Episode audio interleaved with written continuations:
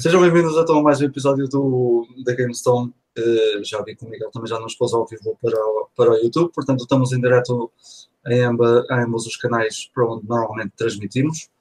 Um, e sejam bem-vindos então ao episódio 105. É um episódio especial porque o podcast faz, uh, não é bem neste dia, mas uh, celebramos por esta altura os 5 anos de GameStone. Estamos de parabéns. Foi em 2013.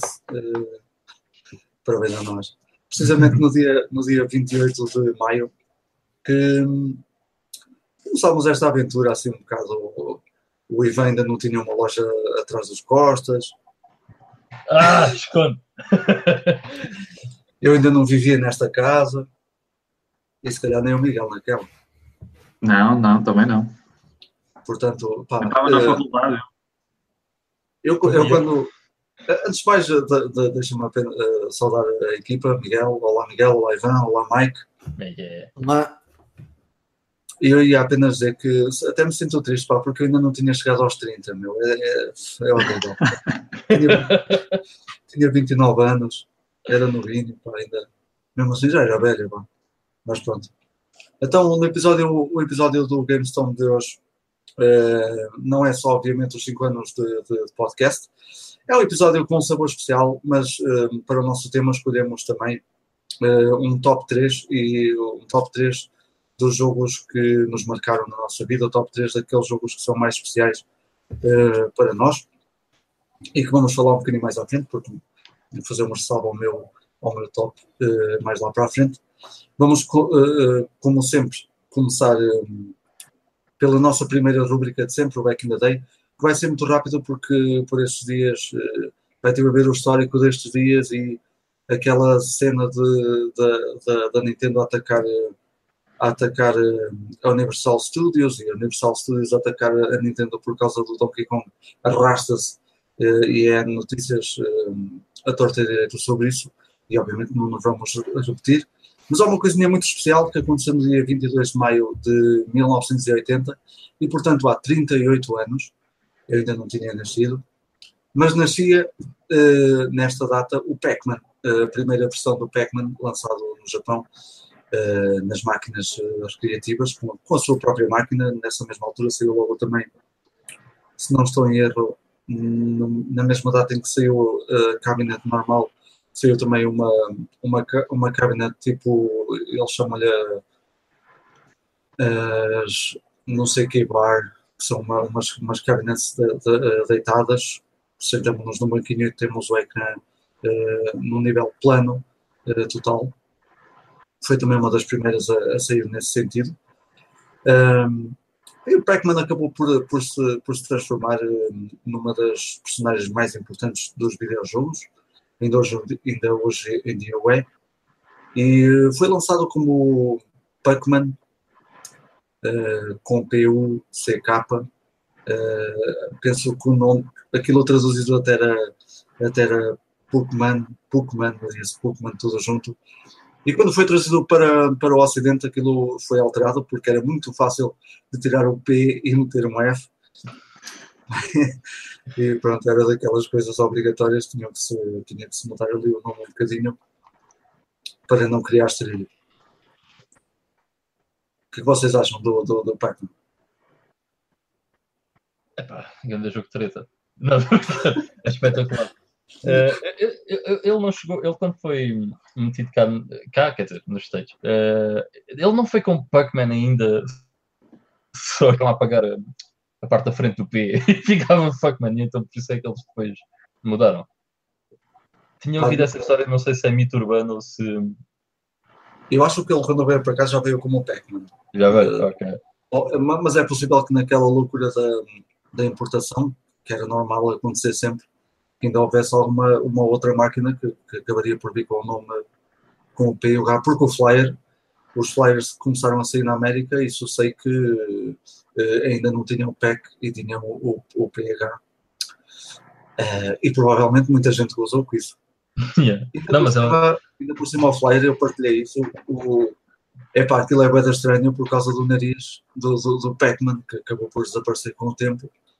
Mas hum, ele é, tem- é uma grande penca. e é uma imagem que ele está a agarrar mesmo na- na- no, no nariz de uma forma um bocado. Epá, aquilo era mesmo. Era meio erótico. Estava mesmo a jeito. e- Exato, estava mesmo a jeito para o gosto. Oh, mas aquelas ca- cabines que estavas a dizer em que hum, eh, basicamente um gajo senta-se e o Pac-Man fica ali.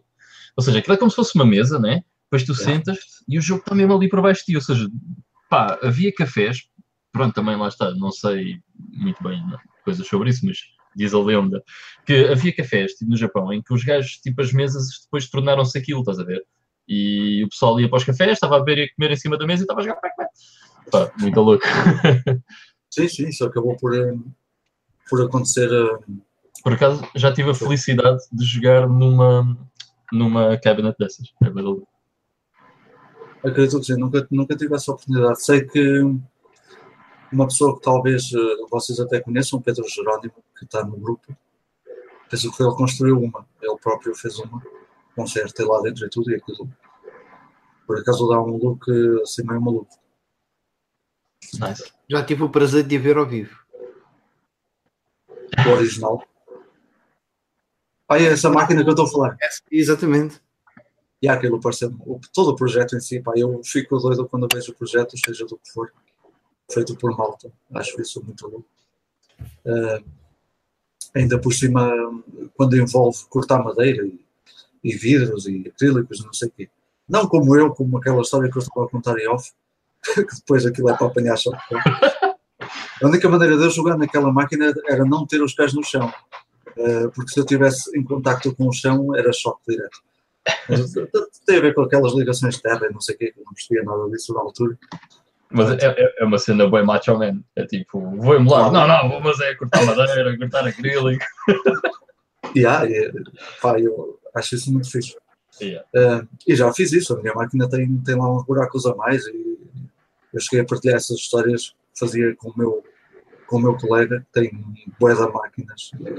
Ele, na- ele na máquina dele montou um botão do, do, do Trivial Pursuit, na máquina arcade do Trivial Pursuit, com aqueles queijinhos.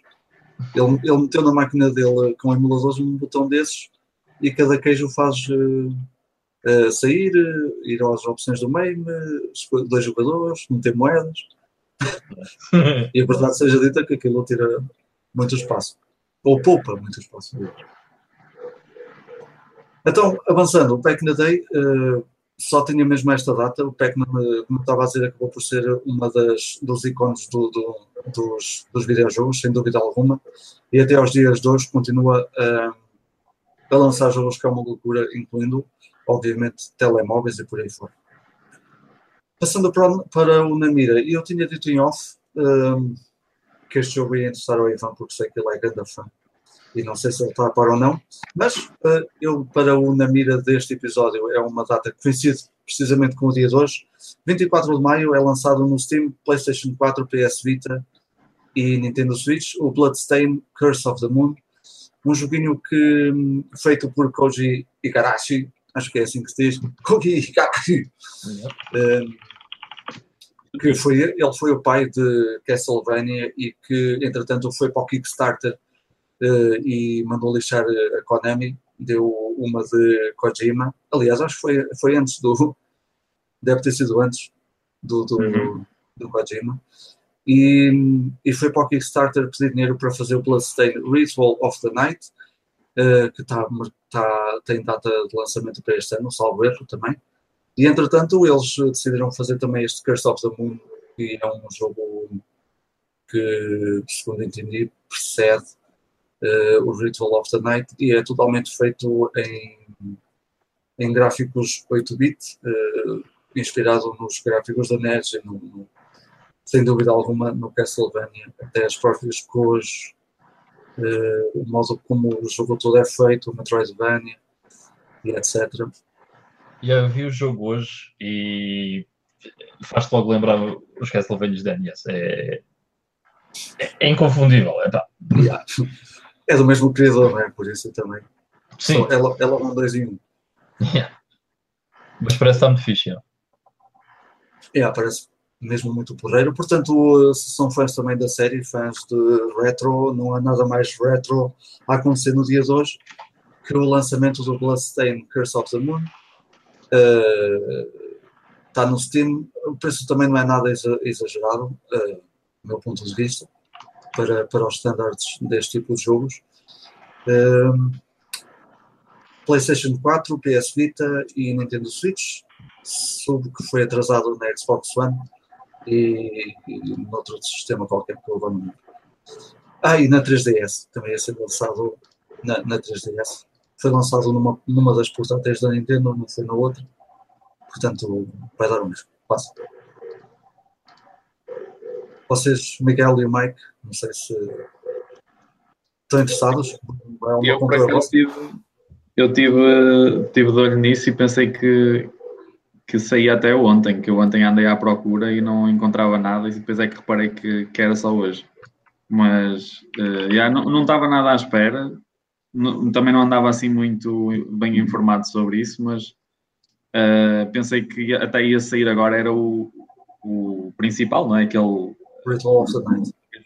Ei, Eu não consigo decorar os nomes porque os, os nomes todos dos Castlevanias, ainda por cima agora este, é tudo Night, Blood, Curse, Moon, Este é uma mistura. tem Acaba tudo. Tem- uma mistura. acho que podiam fazer um daqueles sites que é os Random Castlevania Generator. E metiam lá essas palavras, te carregas num botão e aquilo sai Curse of the Darkness, The Moon in Blood, ou assim uma coisa. Eh, mas pronto, até pensei que o que ia sair já eh, era o, o original. Eh, mas na semana passada reparei, porque veio umas vi uma notícia com a imagem e realmente aquilo está mesmo, é como o Ivan disse, está mesmo impecável, completamente fiel àqueles Castlevanias da NES, está, parece estar muito fixe. Não sei como é que é de gameplay, mas de, de aspecto está, está brutal. Para ser honesto, da última vez que vi alguma coisa sobre o Ritual of the Night, que é o que teve no Kickstarter, não fiquei assim muito satisfeito. Mas Eh, aquilo já foi chutado assim. algumas vezes eh, para a frente, datas de lançamento e acho que tiveram algum tempo também com algum silêncio naqueles blogs de desenvolvimento e eles não estavam a dar assim muitas notícias. Depois estavam a lançar assim umas coisinhas muito lentamente, só para o pessoal não dizer que, que eles estavam calados. Não sei como é que está isso agora, sinceramente. Eu não sei, mas pá, pelo menos tivemos este. Este parece muito louco. Às tantas ainda vai ter mais. Ainda vai ter mais fama este do que o, do que o principal. Admiro-te. Aconteceu isso com o Symphony of the Night, não era suposto o Symphony of the Night ser. eh, Que é do mesmo criador. Os da quase- Nintendo quase- 64 é que eram os grandes Castlevanias que iam ser lançados em três dimensões. Claro, cena. da bosta. grandes maravilhas. Mas olha, por acaso, eh, eh, relacionado com Castlevania, o que eu mais espero que saia, nem sequer é um videojogo, é eh, o anime que eh, a segunda season da Netflix foi prometida para o início deste ano e ainda bola. Eh, por acaso nunca é. tinha visto Não, isso. isso já foi, isso já tinha sido adiado há algum tempo. Sim, mas hum, foi adiado para quando? Eu, por acaso não vi, passou-me ao lado essa notícia de- do adiamento. Uh, acho que é para 2019, para o final deste ano ou 2019, já não sei. Fónix.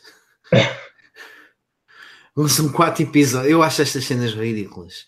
É, é falta de planeamento, só pode, porque a primeira season tá, opá, curti bué, não sei se vocês viram. Pois é, Ivan, tu que és um grande fã de Castlevania, tu chegaste a ver esses quatro Yeah, episódios da Netflix? E aí, yeah, vi só bué pouco, porque os quatro episódios dá para aí, que é hora É e vinte. pouco. Sim, os, eh, são 20 minutos por cada um. É. opá, mas honestamente, eu gostei muito de, daquilo que vi. Acho que eles aproveitaram muito bem os personagens e ah, opá, gostei muito. A animação, ainda que tivesse assim um bocadinho fraca, acho que foi um mal menor que passou completamente ao lado e, e havia muito espaço para melhoria. Mas ah, o core da, da série acho que estava todo lá. Ah, e tenho pena que, epá, acho que é demasiado tempo para, hum, para planear uma segunda season. Acho que isto já foi lançado há, quê? há um ano, já está quase a fazer um ano que, que esses Eh, episódios foram Mas lançados. olha, tem, Yeah. até é melhor do que o que eu disse, vai ser neste verão, por isso já não falta muito. Ok, vamos ver. Estava aqui a ver, foi dia 7 de julho do ano passado, portanto, já. Pá, exato, já estão, os 10 meses, praticamente, 10, quer dizer, quase 11 meses que foi lançado, portanto, já estava mais do que na altura. Mas eu, concordo contigo, a animação. Mas eu gostei, e gostei que eles não tivessem posto limites ao que era a série, ou seja, epá, é violento porque tem que ser violento, estás a ver? E. Mas repara, é um violento que eu por acaso inicialmente estive assim um bocado dividido. Epá, havia ali coisas que eram desnecessárias, mas também não ficam mal, não é uma coisa que. Não, não, nada, nada. Calhe mal, não. Acho que a, a, violência acaba por cair de uma forma bastante inocente um, que não choca. Uhum. Pá, eu, pelo menos foi o que eu achei. Uh, pá, e a nível voice acting gostei bastante, ainda que tivessem os destaques mais uh, britannicanizados. Uh, mas gostei bastante. Uh, toda aquela personificação que deram ao Drácula, uh, humanizaram-no, uh, fez bastante sentido para mim. Gostei. Eu estava aqui só a tentar ver qual é que tinha sido uh, tipo o estúdio que animou aquilo, porque pá, deve ter sido americano, de certeza, e por isso foi, é que a animação. Foi. tenho quase a certeza, tenho quase é. a certeza que foi americano. Depois daí não ter nada de, do outro mundo. Não, mas não, não, não está má, tem espaço para melhorias. Não, é... não está má, não está má. Está só. Lenta, acho que é um bocadinho. Falta de frames in between. Sabes o que é que falta? É o mesmo que falta ao anime todo desde sei lá, 2005, que é, é preciso carinho, é preciso ser desenhado à mão, é preciso ser construído. Não é pegar no PC e fazer uns rabiscos e está-se bem. É preciso ser tipo Akira e não Super Dragon Ball. É tipo isso. Yeah. Mas pronto, então uh, a notícia do Namira era precisamente, apesar de termos jogado aqui um bocadinho, o lançamento de hoje do Bloodstained. Se são fãs de Metroidvania ou, uh, ou fãs de Castlevania, o próprio criador uh, da série Koji Igarashi lançou então hoje, juntamente com uma equipa, obviamente, o Curse of the Moon, que é um jogo que precede o lançamento principal, que é o Ritual of the Night, que continua a estar marcado para este ano, apesar de como disse o Miguel, dos uh, adiamentos, mas pelo que estava por ali. Eu vi a queixa só um, um gajo a queixar-se no Kickstarter. Eu paguei, eu, eu dei 300 dólares e o meu e a minha chave do Crystal of Mundo não chegou. 300 dólares? O que é que o homem comprou? Pá, não sei, aquilo deve ser um, um dos valores de ajuda. É, mas pronto, 300 dólares compra-se uma PS4 hoje em dia. Fônix, 300 dólares. Só se for uma PS4 lá com o selo do, do jogo em cima. Que eu tenha comprado. 300 dólares tinha que vir com o Symphony of the Night. Mesmo, por acaso. Bom, o gajo está a 300 dólares é porque já tem o Symphony of the Night. Também é verdade. Então vamos saltar para o próximo, nosso próximo tópico ali com, eh, com o Mike. Últimas da Push. Para os últimos depois temos um artigozito um, que é o, a nossa rubrica Radar, em que vamos uh, buscar alguns colecionadores e fazemos-lhe uma pequena entrevista. Para esta semana foi o, o Rui Morteira Gomes, por acaso tenho o prazer de o conhecer pessoalmente e conhecer também a coleção dele. Um, é uma das coleções mais bonitas que eu já vi, uh, porque é focada sobretudo em RPGs e é uma, pá, é uma coleção bastante pensada um, e, e ele depois acaba por falar um bocadinho sobre isso na, na, na rubrica Radar, uh, pelo que aconselho uh, a todos os que nos estão a ver a dar uma vista de olhos. Ele tem lá pérolas muito interessantes.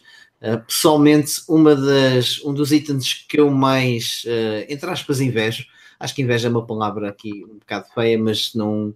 É, é gosto muito. Diz? É, é, no bom sentido. Sim, sim, é no bom sentido ou, ou que eu mais admiro na coleção dele, vá, acho que fica melhor assim. Um, acaba, acaba por ser os Lunars que ele tem para, para a PlayStation 1, uh, que são umas, não são, são remakes, mas são umas edições especiais que ele tem dos dois Lunars que foram lançados. Uh, pá, são muito bonitas, uh, bem cheio de extras, epá, e apesar de ser um jogo que eu nunca tenha jogado, Uh, epá, é aquele tipo de RPG que me atrai bastante, aquele RPG 16 bits um, com, com gráficos muito bem trabalhados e com, uh, apesar das limitações todas que eles pudessem ter na altura, tentaram fazer o máximo que conseguiram a nível de história. Uh, e acho que um, é, uma, é uma peça brilhante que o, que o Rui tem.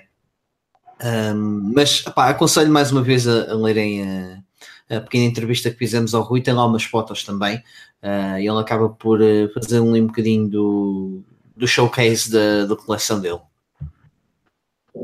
Passei por lá, pela revista, pelo site da revista Push Start, de facto o Rui tem uma coleção uh, fantástica e, e é daquelas coleções que têm um foco mesmo muito grande e não é fácil, atenção, porque é RPG e o RPG acaba por ser um género de jogo que acaba por estar muito mais valorizado do, do, que a maior parte dos outros.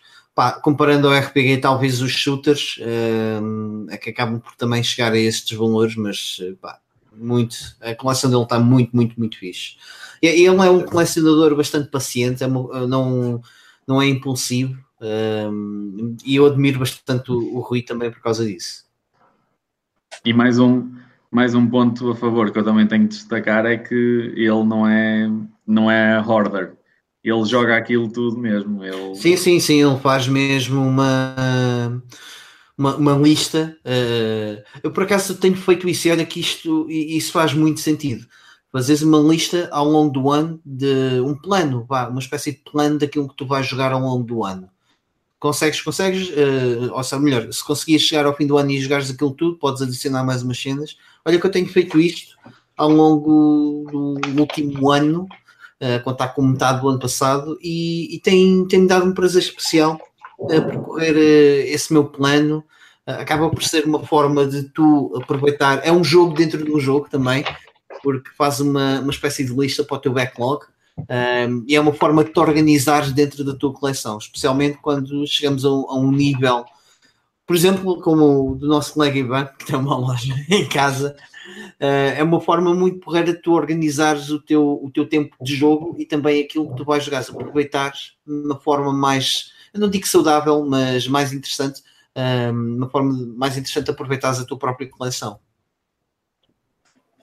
Epá, imagina se quiseres aproveitar a coleção, não, não pode ser saudável, porque vais sofrer um bocado, não é? Imagina jogar os jogos todos de PS2 que tu tens, mas não pode ser saudável.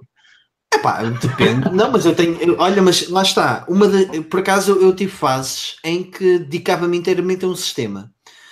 E, e, chegava ali um ponto em que parecia que já estava farto de jogar naquilo, na, naqueles, por mais bons, por mais bons que os jogos fossem, já perdi ali algum interesse, alguma, alguma de magia. Então comecei a dividir o mal pelas aldeias. Uh, é, convém para mim jogar mais coisas de PS2 porque acabo por ter muito mais material para jogar, mas vou dividindo uh, os jogos que tenho em falta uh, de uma forma e, e qualitativa um, e vou desportando da, da coleção. Percebes? Portanto, hoje jogo um jogo PS2, amanhã de Game Boy, depois de, de, Super Nintendo, depois volto à PS2, depois de PS3, depois vou à PSP, à Nintendo DS, depois vou, percebes? Vou rodando assim de uma forma um, mais é. equilibrada e é, e é fixe tu rodares vários sistemas e várias gerações diferentes. Uh, é uma forma muito fixe de tu. Eu pelo menos tenho sentido isso. Uh, tenho-me dado muita vontade de, de, jogar e depois, quando estou no fim do jogo, estou entusiasmado para acabar para depois passar ao próximo uh, e tenho aproveitado muito melhor o, os jogos da, da, minha coleção. Assim, há de experimentar fazer isso, Iva. Yeah. Eu percebo que é. Uh, by the way, só pondo aqui um, um à parte. Um, por acaso agora disseste. Uh, o quê?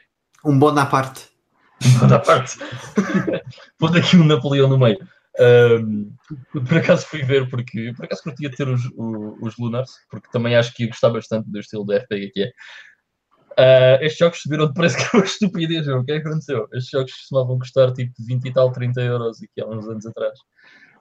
Boa sorte encontrá-los por menos de 100.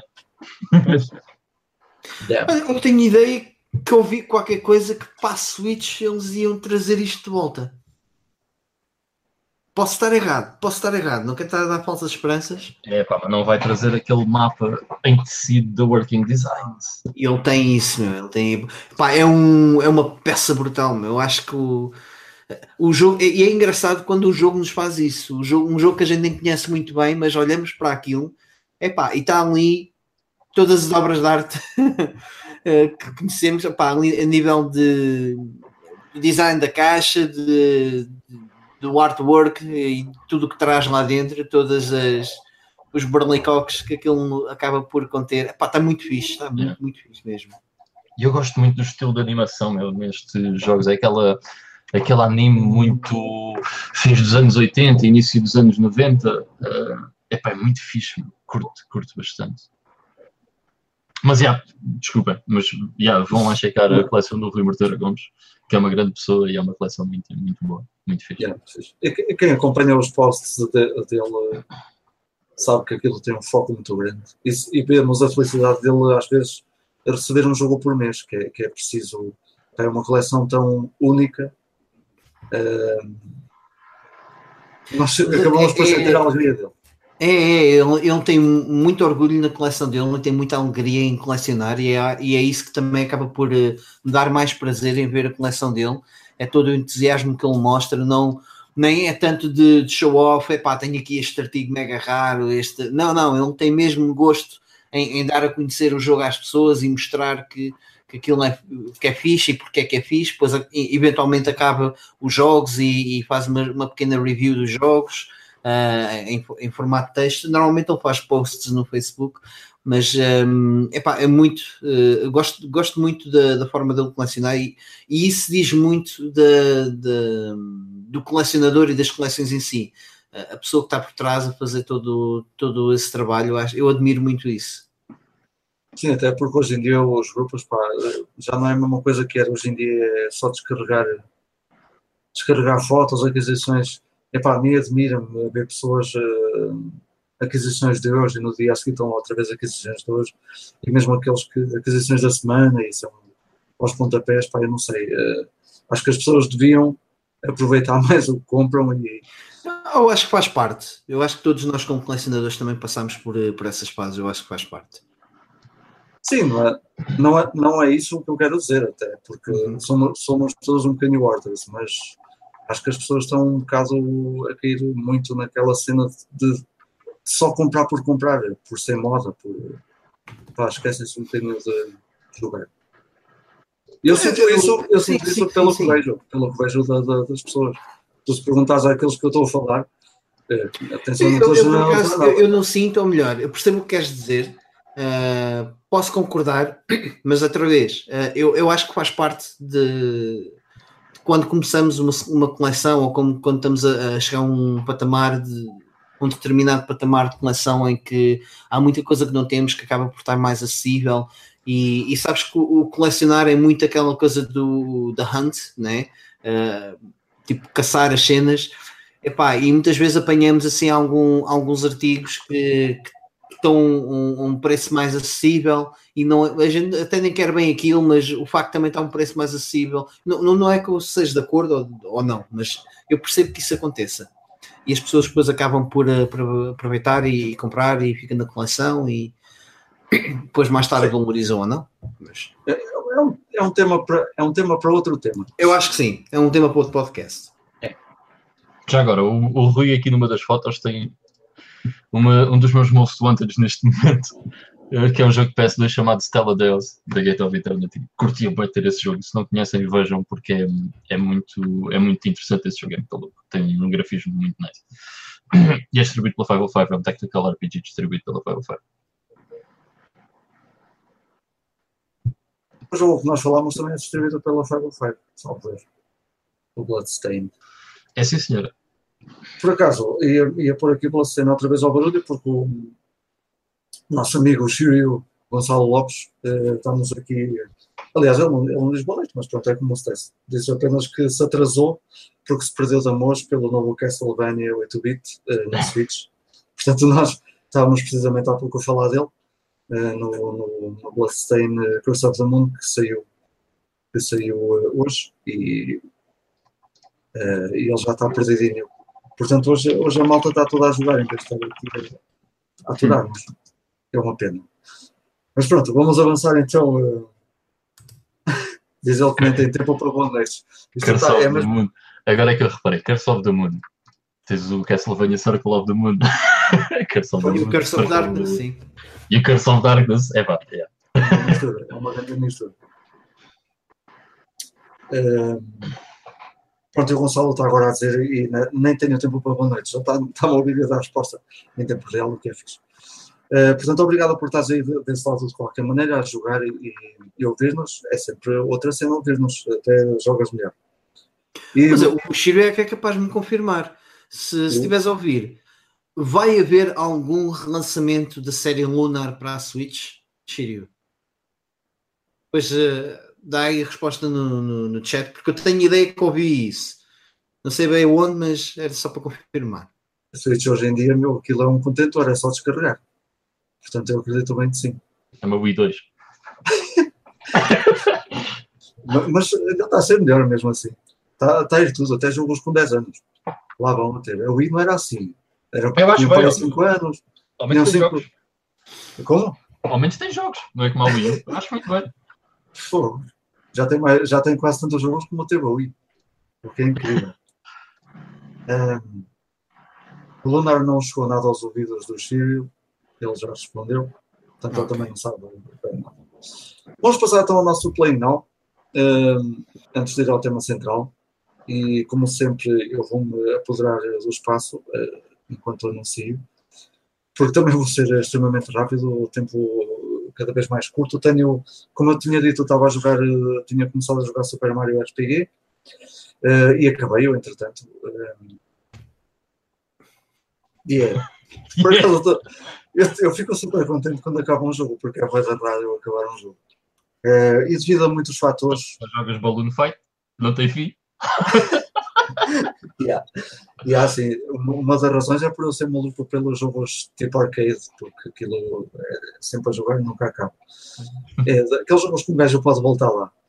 Um, mas mesmo os jogos assim normais, vá, é, é muito raro porque aborrece-me muito, aborrece-me. Eu, eu, falei, eu falei há uns tempos uh, uh, aqui no episódio que estava a jogar uh, o Psychic World da, Master System e que estava a adorar.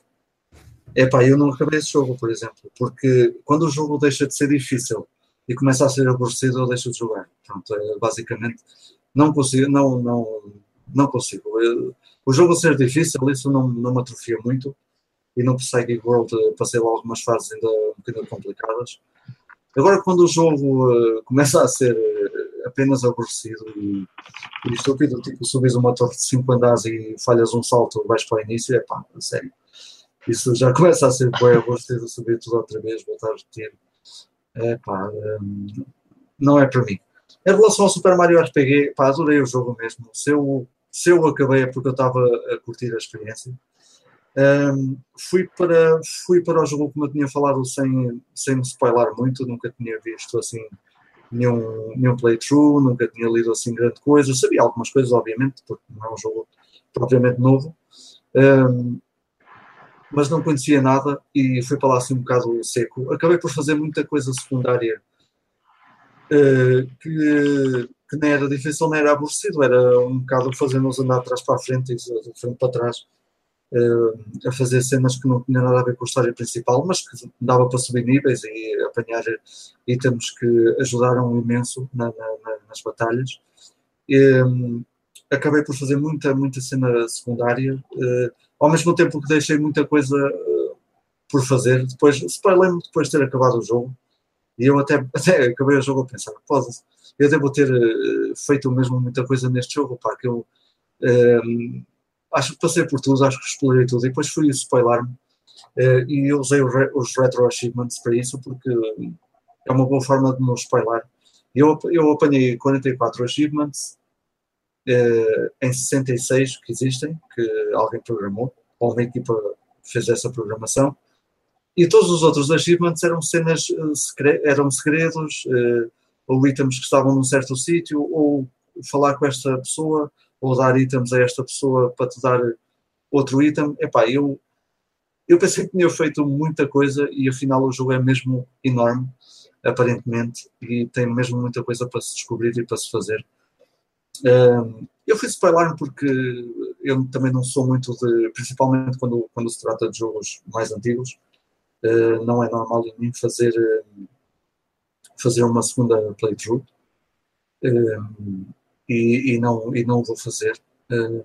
até porque há coisas que eu não ia fazer, não ia repetir de certeza. Há, há, há lá cenas muito maradas que dão um bocadinho de trabalho de fazer. Então aquela, aquela o Mike deve saber, aquela eu já não me lembro do nome sequer, mas o gajo que, que ensina a tocar música com uma pauta musical feita por, por aqueles bichitos. Sim, sim, sim. Essa não me lembro do nome, mas sei o que é que estás a dizer. Essa cena é uma, é uma das cenas mais chatas do jogo, mas que acaba por ser fixe, até ao mesmo tempo, e que nos faz andar para trás e para a frente, não sei o quê. Uh, uma corrida de Yoshi que também ali um bocadinho, mas... Sim, isso foi um bocado. Uh, mas, epá, eu acho que são ao mesmo tempo também acaba por dar uma, uma, uma, certa piada e alguma. Mas são cenas eh, relativamente opcionais. Eh. Sim, fazem parte.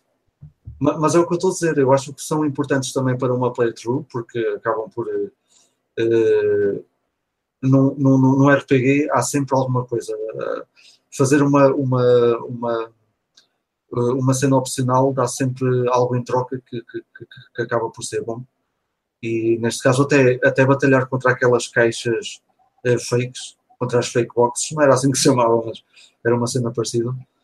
Isso também é opcional, mas isso dá, deu-me pelo menos dois itens que uh, deram muito jeito eu não saber para que é que serviam e só usá-los no boss final, porque aquilo tirou mesmo muito, muito HP ao, ao, ao boss final, que acabou por ser talvez o mais chato, não não de ser difícil, porque o jogo, se aproveitarmos bem, explorarmos bem, chegarmos lá com um nível relativamente alto, o jogo não é, não se torna difícil, mas uh, acaba por ser chato porque no boss final temos mesmo que saber bem o que é que cada personagem faz para equilibrarmos bem a nossa equipa, irmos para lá não à toa, digamos assim, como qualquer RPG, basicamente.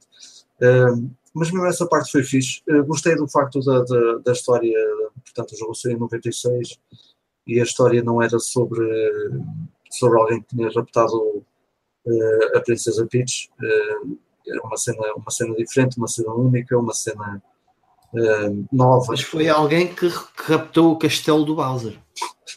o que é estranho. É bem estranho, por acaso.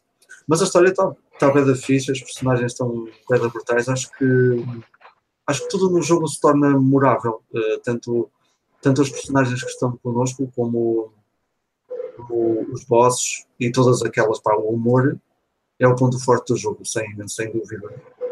Epá, um dos momentos que eu curti é tu, tu partilhaste dois no, no, no, Facebook, que foi o do Bruce Lee e, e o dos Power Rangers. Uhum.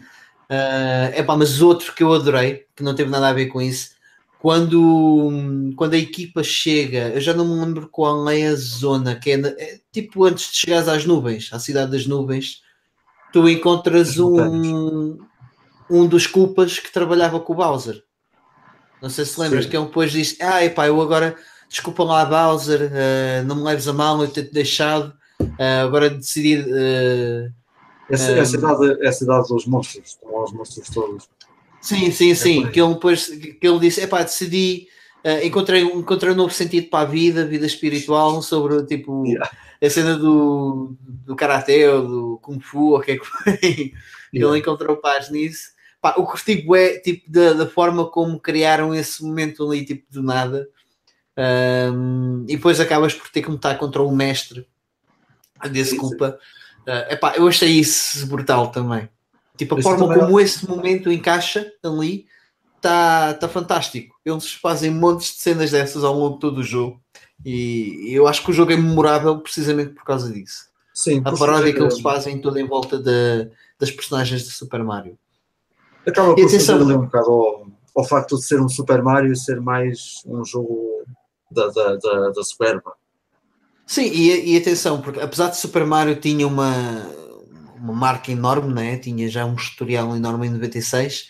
uh, não tinha o historial que tem hoje. Portanto, eles conseguiram aproveitar muito bem ali aquele leque de 4, 5 jogos que tinham lançado, porque foi o, os três Super Mario Brothers, o, o Donkey Kong depois acaba por estar também lá metido pelo meio, né? Um, e só tinham lançado dois Super Mario Worlds.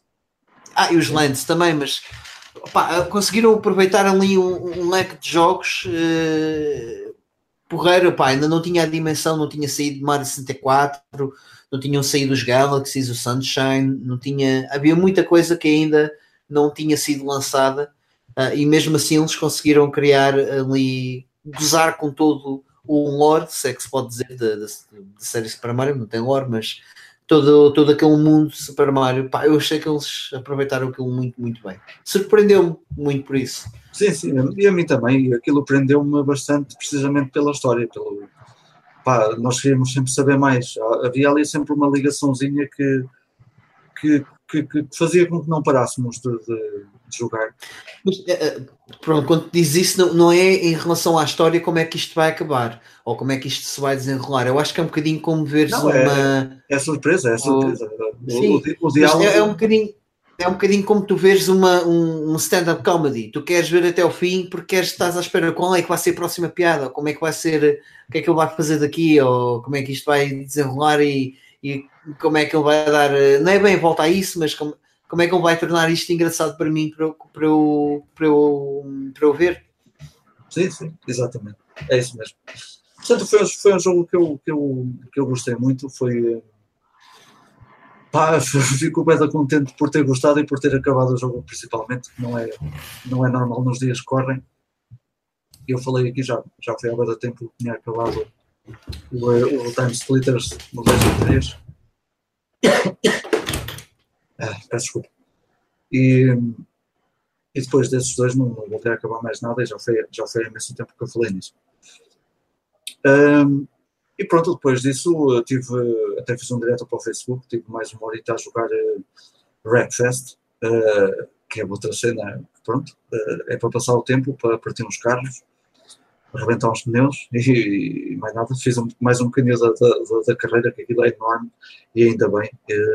E é um jogo que eu vou acompanhar sempre até à saída e depois da sua saída, certeza que vou continuar a jogar. E mais nada, estou à procura do próximo, agora do, do próximo. O Miguel uh, falou-me ali do, daqueles jogos do, do Game Boy Advance que eu tentei jogar, uh, uh, mas não, não, não, cons não consegui ou, ou, não continuei a jogar porque eu tentei jogar no ecrã grande dá. Vou provavelmente começar a jogar o jogo no, no, no Game Boy Advance mesmo e e ver se, se me agarra aquilo, como fiz com o Super Mario RPG. E é tudo. Pá, pelo menos aquele do, do Game Boy Advance mesmo, que só há um, só há um RPG para o Game Boy Advance, que é o Superstar Saga. Uh, foi o primeiro que eu joguei desse género e não estava nada à espera de gostar tanto como gostei. Acho é mesmo muito divertido. Uh, e depois disso ainda cheguei a jogar uh, 2 da DS, joguei o Bowser's Inside Story, que é muito giro porque a premissa é eles, o Mario, o Luigi, montes de coisas são sugadas para dentro do corpo do, do Bowser, e então tu andas dentro do, do, do organismo do Bowser, uh, como se fosse o mapa, é, é o corpo dele. Esse achei mesmo muito giro também. E depois acho que ainda joguei outro da DS, já não me lembro qual é que é, Uh, acho que é um que até teve um, um remake agora para a 3DS, ou que saiu numa eShop para, para a Switch, uma coisa assim, já não me lembro qual é que é.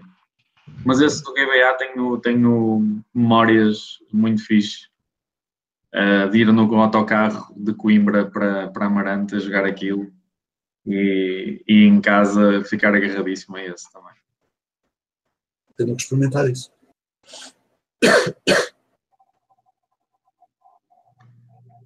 Bom, eu se calhar posso, posso seguir eu com o meu Play Now. Uh, vai ser mesmo super curto, também à, à, à, semelhança do que aconteceu na semana passada e já na, na anterior. Ainda continuo um bocado assim naquele limbo, uh, porque tenho tido outras coisas para fazer e não tenho. Uh, sinceramente, também não tenho tido assim muita paciência para pensar num, num jogo assim mais longo, mais a sério, como eu costumo dizer para me dedicar mais, mais tempo. Um, e acabei por fazer um bocado a mesma coisa que fiz na semana passada. Peguei assim nos. Tenho para aqui uma cambada de, de jogos indie uh, assim para experimentar. Vou arranjando e vou pondo aqui numa pasta de lado. E quando estou numa destas fases em que não quero pegar em nada uh, mais longo, vou buscar assim um ao outro e vou experimentando. Uh, e desta vez experimentei um, um que se chama FAR, F-A-R, de longe, uh, Lone Sales. E, e, também um bocado à, à, à, semelhança daquilo que aconteceu com o jogo que eu escolhi na semana passada, eu vou ter dificuldades em explicar mais ou menos como é que, como é, que é o jogo. Este é menos bizarro, mas é, no fundo é um, é um side-scroller, porque, pronto, há side-scrolling, mas não é um side-scroller uh, muito tradicional. Uh, tem assim um, um, um aspecto um bocado uh, daqueles jogos indie que agora aparecem muito, tipo uh, com aqueles gráficos uh, muito simples, mas, mas bem tratados, tipo Limbo ou uma coisa desse género. Não preto e branco necessariamente, mas assim com aquele, com aquele, com aquele feeling. Um, e no fundo, este jogo nós temos uma personagem uh, que que tem que descobre um veículo assim um bocado estranho, que aquilo parece é, a única coisa que eu consigo arranjar para descrever aquilo é que aquilo parece uma espécie de uma, de uma baleia mecânica com uma roda gigante no meio, uh, ou um mini submarino, vá, uh, mas com uma roda gigante. E nós passamos o jogo todo a andar da esquerda para a direita, dentro daquele veículo muito bizarro, a fazer pequenas operações dentro da, do veículo para pôr o veículo a andar, ou seja, vamos buscar uma coisa de, de combustível, metemos no sítio do combustível, carregamos num botão para aquilo enviar o combustível lá para dentro, uh, temos que carregar noutro botão para aquilo acelerar, temos que carregar noutro botão para libertar pressão uh, do motor, temos que fazer assim várias pequenas tarefas. Uh, depois tem vários momentos ao longo do jogo em que somos obrigados a parar, porque somos bloqueados por um obstáculo ou por uma coisa qualquer, e temos que sair do veículo e fazer um pequeno puzzle uh, que envolve um bocadinho de platforming, platforming e carregar em botões para abrir certas coisas, para ativar não sei o quê. Uh, pá, coisas muito simples mas que surpreendentemente me agarraram assim um bocadinho, que também é um jogo bastante curto. Uh, e achei interessante, não é assim nada de espetacular, mas foi assim uma coisinha para, para desenjoar e para passar aquele, aqueles bocadinhos de tempo uh, que tinha por aqui. Depois continuo com aquele mesmo dilema de, como eu já falei, de não conseguir estar assim a arranjar uma coisa que me agarre mesmo a sério e que seja uma coisa para jogar durante algum tempo. E entretanto também vi que saiu aquele jogo que temos estado a acompanhar quase todos os, os episódios, que o Vitor também fala muito, que é o Fox and Forests. Vi que entretanto saiu e fui arranjar e estive a jogar um, um nívelzinho de Fox and Forests e, e sim, é, aquilo está mesmo muito, muito, muito fixe. É, parece espetacular. Sim, sim, sim. E em termos de gameplay também está tá muito fixe. Tá, pá, tá mesmo, tem mesmo aquele feeling dos, dos platformers da, da Mega Drive e, e da SNES está eh, uh, muito giro em termos de aspecto, de, de jogo mesmo. Está uh, super engraçado e, e, traz aquela nostalgia toda dessa altura. Uh, portanto, se calhar ainda vou fazer mais a sério, porque só joguei assim mesmo de fugida, porque estava mesmo com o vício de experimentar, de experimentar o jogo. Uh, mas se calhar ainda vou jogar mais, mais uns niveizinhos mais para a frente. E vou continuar a procurar alguma coisa que, que, que seja tipo o meu próximo jogo. Uh, pá, já instalei, mas eu, não queria fazer isto pai, pela terceira ou quarta vez, mas já instalei o Witcher 2 que ainda não consegui acabar e deixo sempre pelo caminho. Já instalei outra vez e agora, agora que é, vá, Witcher 2, vá, vamos lá. E vamos ver, se não é pela terceira vez que eu faço sempre a mesma coisa, mas gostava de, de poder continuar até ao fim desta vez. Se calhar vai ser esse o meu próximo, o meu próximo grande jogo. Já jogaste o primeiro?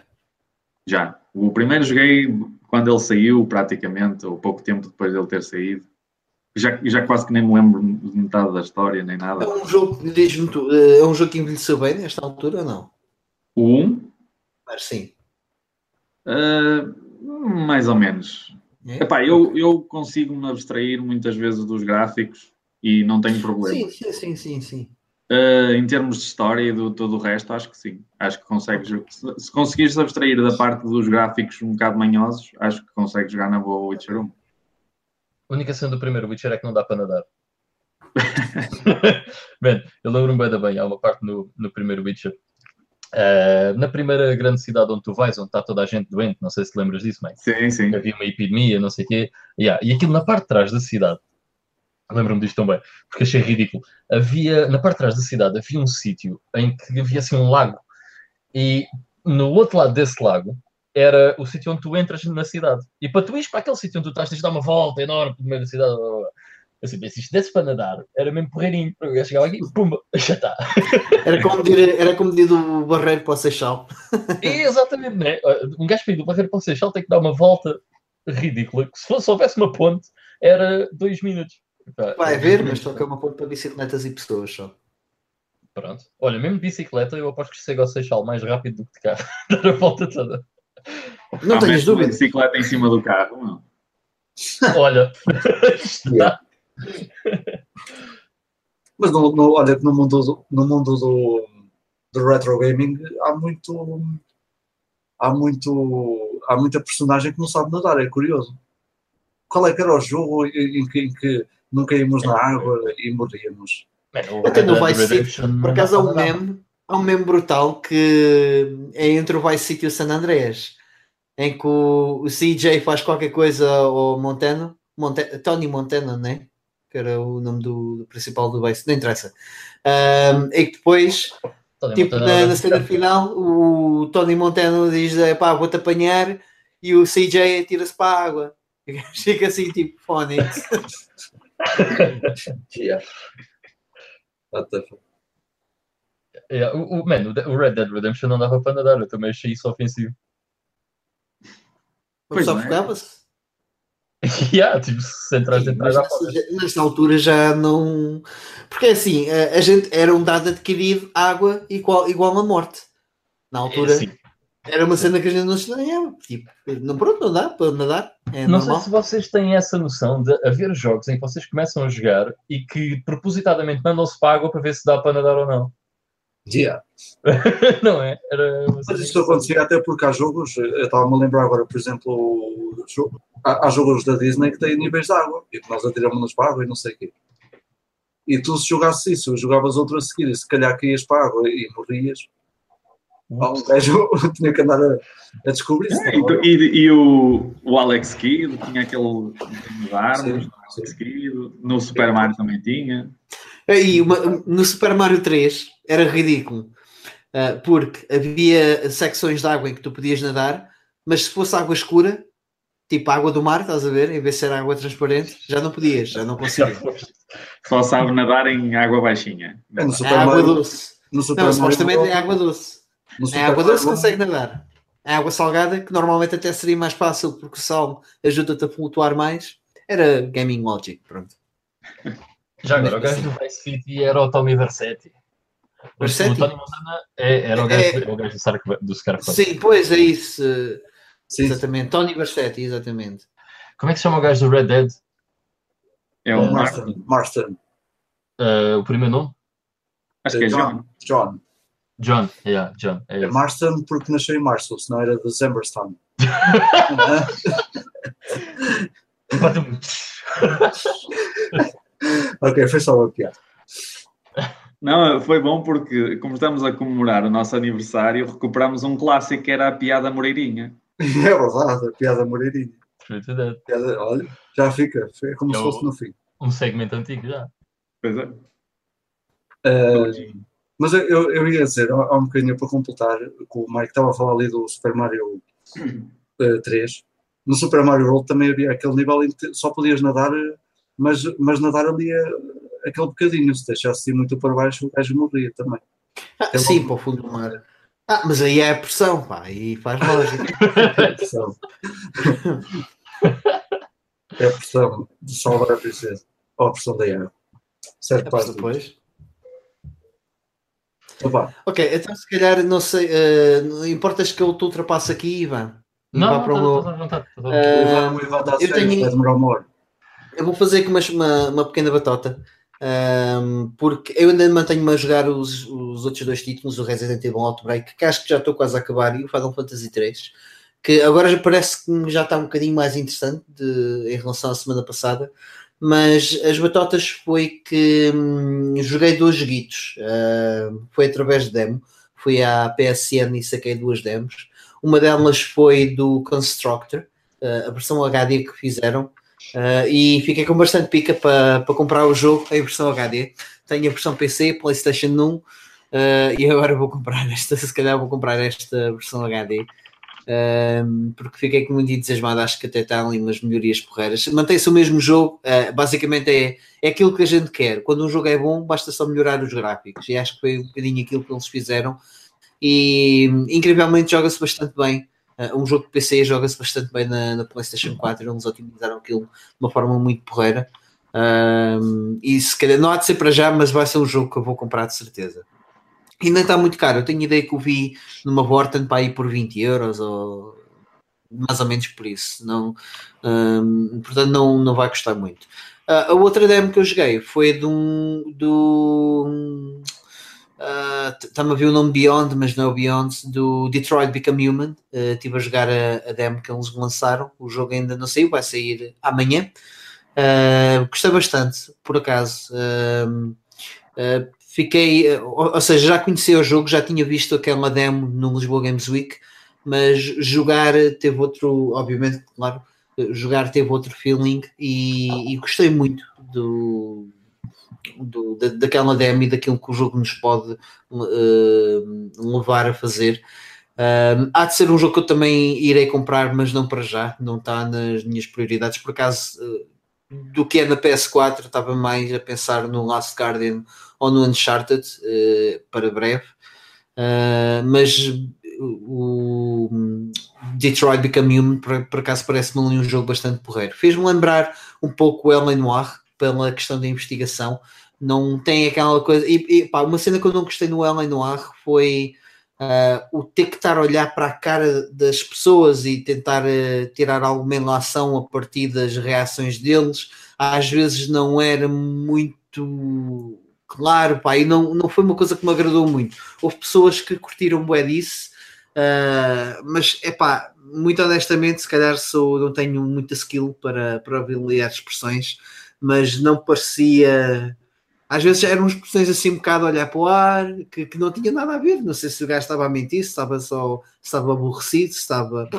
Pá, não, não gostei muito dessa parte. Enquanto o Detroit Become Human não, não joga tanto por aí, joga mais pelas reações, pela investigação. É, é muito parecido ao, ao, Ellen Noir, porque também quanto mais investigássemos o, o cenário à nossa volta, mais opções nos davam a nível de fazer perguntas e de, de encaminhar o, o, um, o, interrogatório às pessoas.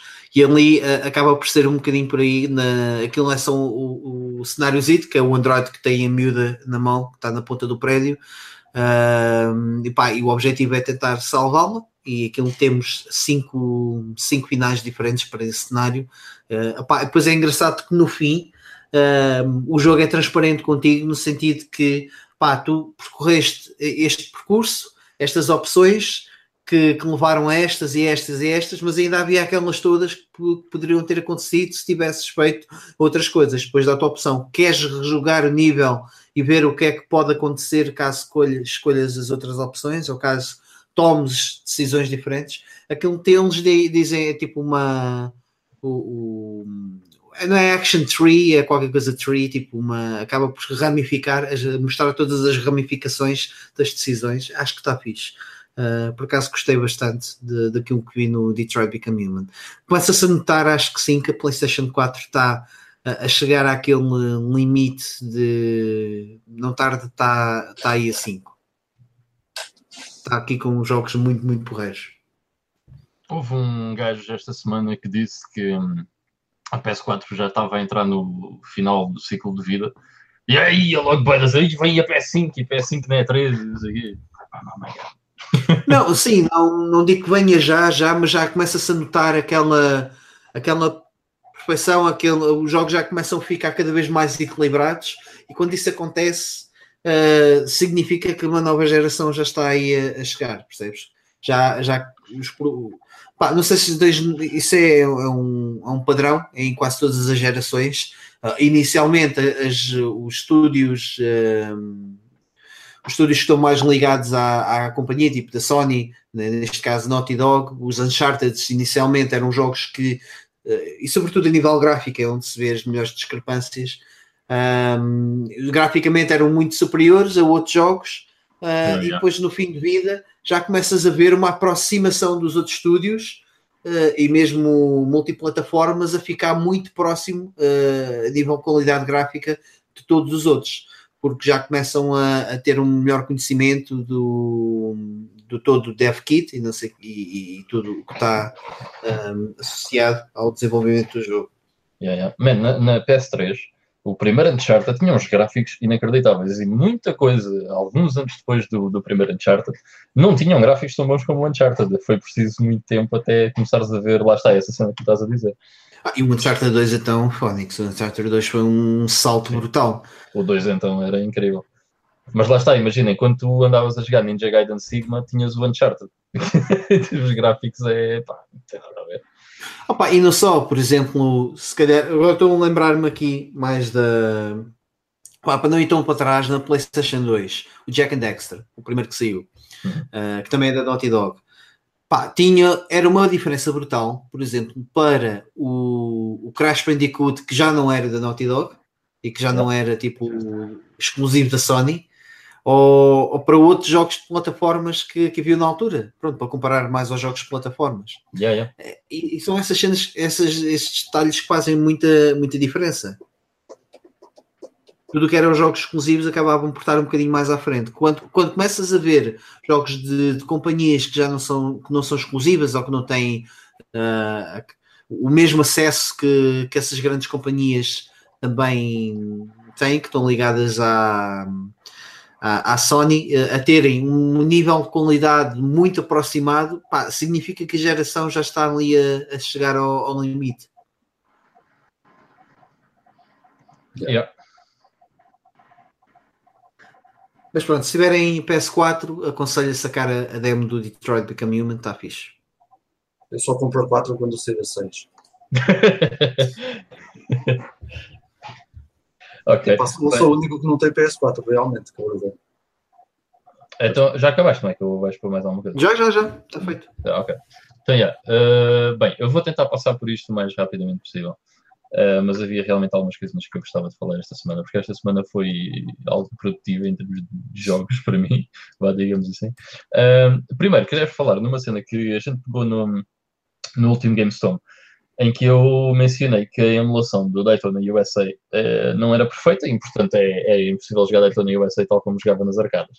Uh, epá, e descobri, por acaso não sabia, lamento ser ignorante a este ponto, que existe um emulador, até já com alguns anos, que se chama mesmo Sega Model 2 Emulator, que o nome vem da, basicamente do nome da arcade, que era Model 2, um, que emula o Daytona USA praticamente na, na perfeição. Só que o Daytona USA, da versão arcada, um, bem, primeiro eu vou excluir o facto de podermos jogar em automático, ok? Portanto, se é para jogar automático, pá, joguem outra coisa, não vale a pena. Uh, ou seja, temos que jogar em manual para aquilo fazer sentido. Uh, e para nós jogarmos em manual, o que é que acontece? A máquina arcade original tem uma manete de 4 mudanças. E essa manete de 4 mudanças não é sequencial. É como se fossem, imaginei é como se fossem 4 botões como se vocês metem a primeira e aquilo carrega num botão, a segunda e carrega no outro botão. Ou seja, no emulador, vocês podem programar uh, quatro teclas para fazer essas quatro mudanças. Isso não dá jeito nenhum, é horrível. Mas o maior, ou seja, pá, logo por aí não consegues emular, certo? Mas o maior problema ainda é que aquilo usa um volante. Uh, e como vocês devem imaginar, se vocês vão estar a emular aquilo, se aquilo está à procura de um input de um volante, se vocês quiserem usar teclas, é impossível. Porquê? Porque vocês, quando clicam na tecla para virar, ele assume como se o volante estivesse todo virado. Ou seja, vocês vão andar sempre a patinar de um lado para o outro.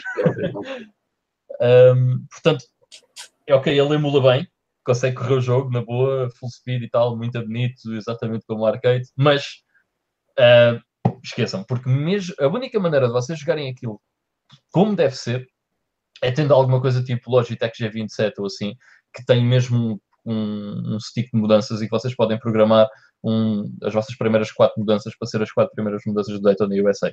Caso contrário, uh, epá, é para esquecer, porque simplesmente não há uma maneira de jogar bem uh, aquilo, porque mesmo que lá está, vocês usem o, o automático, ok?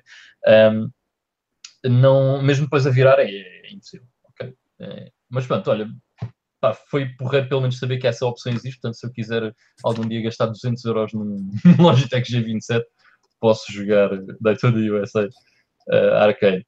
Uh, depois acabei por experimentar alguns jogos que estavam na, nesse simulador, experimentei o Virtua Fighter 2, que foi engraçado porque depois também, no dia a seguir, uh, joguei a versão da, da Saturn e está muito boa a versão da Saturn, mas não é arcade perfect, principalmente no som, nota-se uma, uma grande diferença. Uh, mas pronto, passando à frente. Depois, uh, yeah, como estava a dizer, liguei a Sega Saturn, joguei algumas coisas na Sega Saturn, mas vou passar à frente para não estarmos a perder muito tempo com isso. Uh, e onde eu perdi mais tempo foi num jogo que eu já joguei, daqui a uns anos, que se chama Symphony of the Night. Alguém ouviu falar neste jogo? Epá, não sei se já. Epá, este jogo é fantástico. E eu, eu já, já falei aqui de Symphony of the Night várias vezes, mas eu quero frisar o facto de se vocês gostam do estilo, se por acaso têm algum amor a Metroidvania, façam um favor a vocês próprios e joguem o Symphony of the Night. É das coisas mais brilhantes que existe dentro do género. Uh, e depois, um, ah, outra coisa interessante foi, eu fiz, eu fiz os tais 200.6% do mapa, uh, ou seja, completei o jogo mesmo a 200.6%, que é o máximo que vocês podem, podem fazer. Que o que é que isso significa? Significa que vocês uh, exploraram todos os tiles do mapa. Uh, o que dá algum trabalho estúpido, porque é preciso vocês, por exemplo, andarem a voar em zonas onde não tem nada só para completar o, o mapa. Uh, mas como eu nunca o tinha feito, epá, acabei por ter essa paciência. Isto demorou mais ou menos para fazer os dois castelos demorou mais ou menos 12 ou 13 horas, que foram feitas em one sitting. Eu comecei e quando acabei estava nos 200,6%. Uh, eu comecei, deve, deviam ser para aí umas uh, 11 da noite e acabei para aí meio-dia. não sei, já não lembro muito bem. Mas foi a noite inteira, man. E foi há muito tempo que eu não passava tanto tempo seguido com o jogo. Mas no jogo que eu vou falar a seguir também aconteceu. Um, mas pronto, Symphony of, Symphony of the Night é fantástico. Eu, se vocês gostam de ação, pá, de side-scrollers, é, é lindo. O jogo, graficamente, uh, pá, ok, pixel art hoje em dia é muito bonito e fazem jogos de pixel art muito bonito hoje em dia, mas aquilo é originalmente da era 32 bits e tem uma magia diferente. Uh, tem uma magia diferente. Uh, a jogabilidade é brutal. Epá, é tudo brutal. É o Symphony of the Night. É tipo o melhor Metroidvania ever. Uh, entretanto, uh, decidi uh, fazer. Porque eu cheguei ao fim dos 200,6% e pensei, ah, ainda quer jogar mais. E então o que é que eu fui fazer? Fui fazer speedruns ao jogo. E ap aprendi a fazer speedrun ao Symphony of the Night. O problema é que, se vocês forem ao speedrun.com, todos os tempos de Symphony of the Night são na versão Xbox Live Arcade ou então na versão de PS1, mas emulado. Porquê? Por causa dos loading times são muitíssimo mais rápidos. E eu acho isso um bocado estúpido. Uh, acho que se devia fazer speedruns ou pelo menos ter uma tabela para o sistema original, que acho que faz todo o sentido. Uh, e devido a isso acabei por não entrar muito dentro da cena dos speedruns, mas já consegui acabar o primeiro castelo em qualquer coisa como 14 minutos não, desculpa, 18 minutos, o que já foi uma cena muito louca. Depois havia um glitch no segundo castelo que eu não estava a conseguir fazer muito bem, demorava de tempo. Uh, pá, perdi ali muito tempo. Mas é, ali, aprendendo ali umas uns certos glitches é muito engraçado para passar o, aquilo assim tipo, brrr, olha, demorei 4 horas a fazer isto. Bram, 10 minutos. é, é muito fixe. E é um jogo que é tão, é um jogo tão fluido o gameplay, uh, em que é, é gratificante uh, saber fazer esse tipo de coisas. É um jogo preciso. É tipo. Vocês conhecem. Olha, tu conheces, Vitor, conheces o Ori and the Blind Forest? Sim. Pá, uh, foi dos jogos que eu também mais gostei. Aqui há um, se calhar o ano passado, quando eu joguei, acho que foi o ano passado, adorei o jogo. Aquela fluidez do Ori and the Blind Forest. O Castlevania Symphony of the Night também tem isso. E quando tu vês o pessoal a fazer One Lives no Ori and the Blind Forest, é um bocado essa a sensação que me dá com o Symphony of the Night, que é aquilo é fixe uh, fazerem One Life, estás a ver? só que, pronto, os speedruns são completamente diferentes. Um, mas pronto, Symphony of the Night, melhor Metroidvania de sempre. Uh, há de ser sempre um jogo que eu vou adorar. Olha, o Chirio está a perguntar se algum de nós, mas mais para ti que estás a falar nele, se já jogaste a versão Saturn. Ok, a versão de Saturn, interessante. Eu também tenho a versão da Saturn e tenho ali a Saturn ligada e eu ia jogá-la, só que esta Saturn está sem bateria e eu vou. É pá, quase certeza que as outras Saturns que eu tenho cá em casa também estão sem bateria. Ou seja, tenho que ir comprar uma bateria para a Saturn. Mas eu quero muito jogar a versão da Saturn porque supostamente Uh, graficamente é melhor. Aliás, eu já, eu já, já experimentei, estás a ver? Mas não deu para ver a diferença, porque também joguei muito pouco. E tem o personagem adicional da Maria, uh, que a speedrun da Maria pode, é possível fazer em cerca de 7 minutos. Uh, 7 minutos e tal. Uh, do Symphony of the Night, na, na, vá, o original com o Alucard, o speedrun mais rápido dá, dá a volta dos 16 minutos e 40, se eu não estou enganado, pós dois castelos, ou seja, derrotar o Drácula mesmo uh, e a Maria tipo 7 minutos, e só pode ser feito na Saturn, ou seja, isso até tem uma certa piada. Até é provável que eu vá pegar nessa versão uh, durante, se calhar, a próxima semana, é bastante provável. Isto porque a Saturn supostamente tem os gráficos em 2D superiores à PS1 e daí ser, ser a melhor. Até porque a versão da PS1 do Symphony of the Night tem alguns slowdowns bastante graves em, em algumas partes. Mas o, o, o Chile está, está realmente a falar disso, que em termos de efeitos 3D, que é um, um bocadinho downgrade, mas tens também um espaço novo, um jardim novo. Yeah. Portanto, Logo no primeiro castelo, se não me engano, há três áreas novas, duas ou três áreas novas. Mas ele acrescenta que não precisas de bateria, se fazes isso de uma enfiada também, para que é que és a não, bateria? Mas, não, porque primeiro, não, mas a cena é, imagina, eu fui, eu fui aprender a speedrun depois de passar o jogo, estás a ver? Ou seja, eu gostava de passar o jogo primeiro com a Maria e depois fazer uma speedrun de, disso. Acho que era interessante. Mas primeiro jogar o jogo como deve ser, estás a ver? Acho que faz sentido.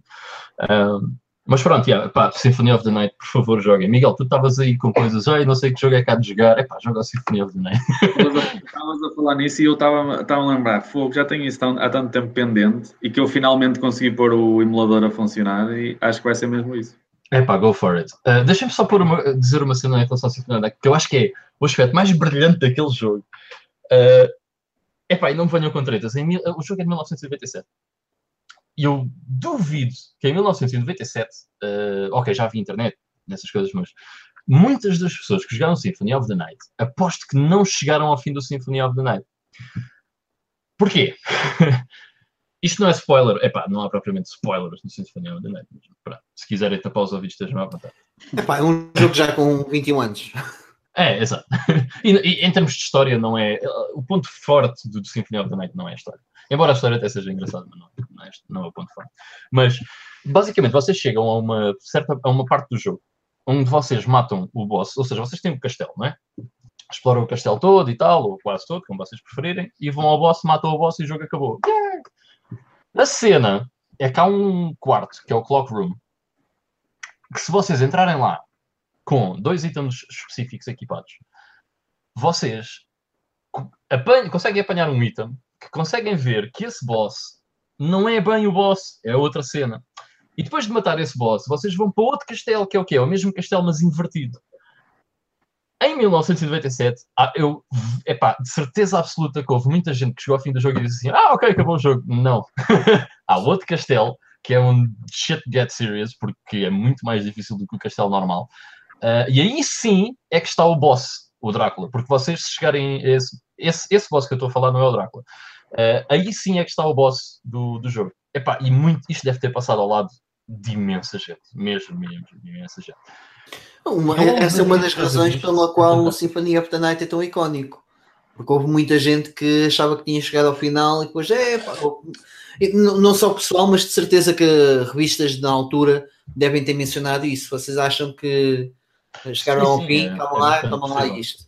Mas lá está, até que ponto é que isso era muito divulgado? Eu acho que não, estás a ver? Se calhar.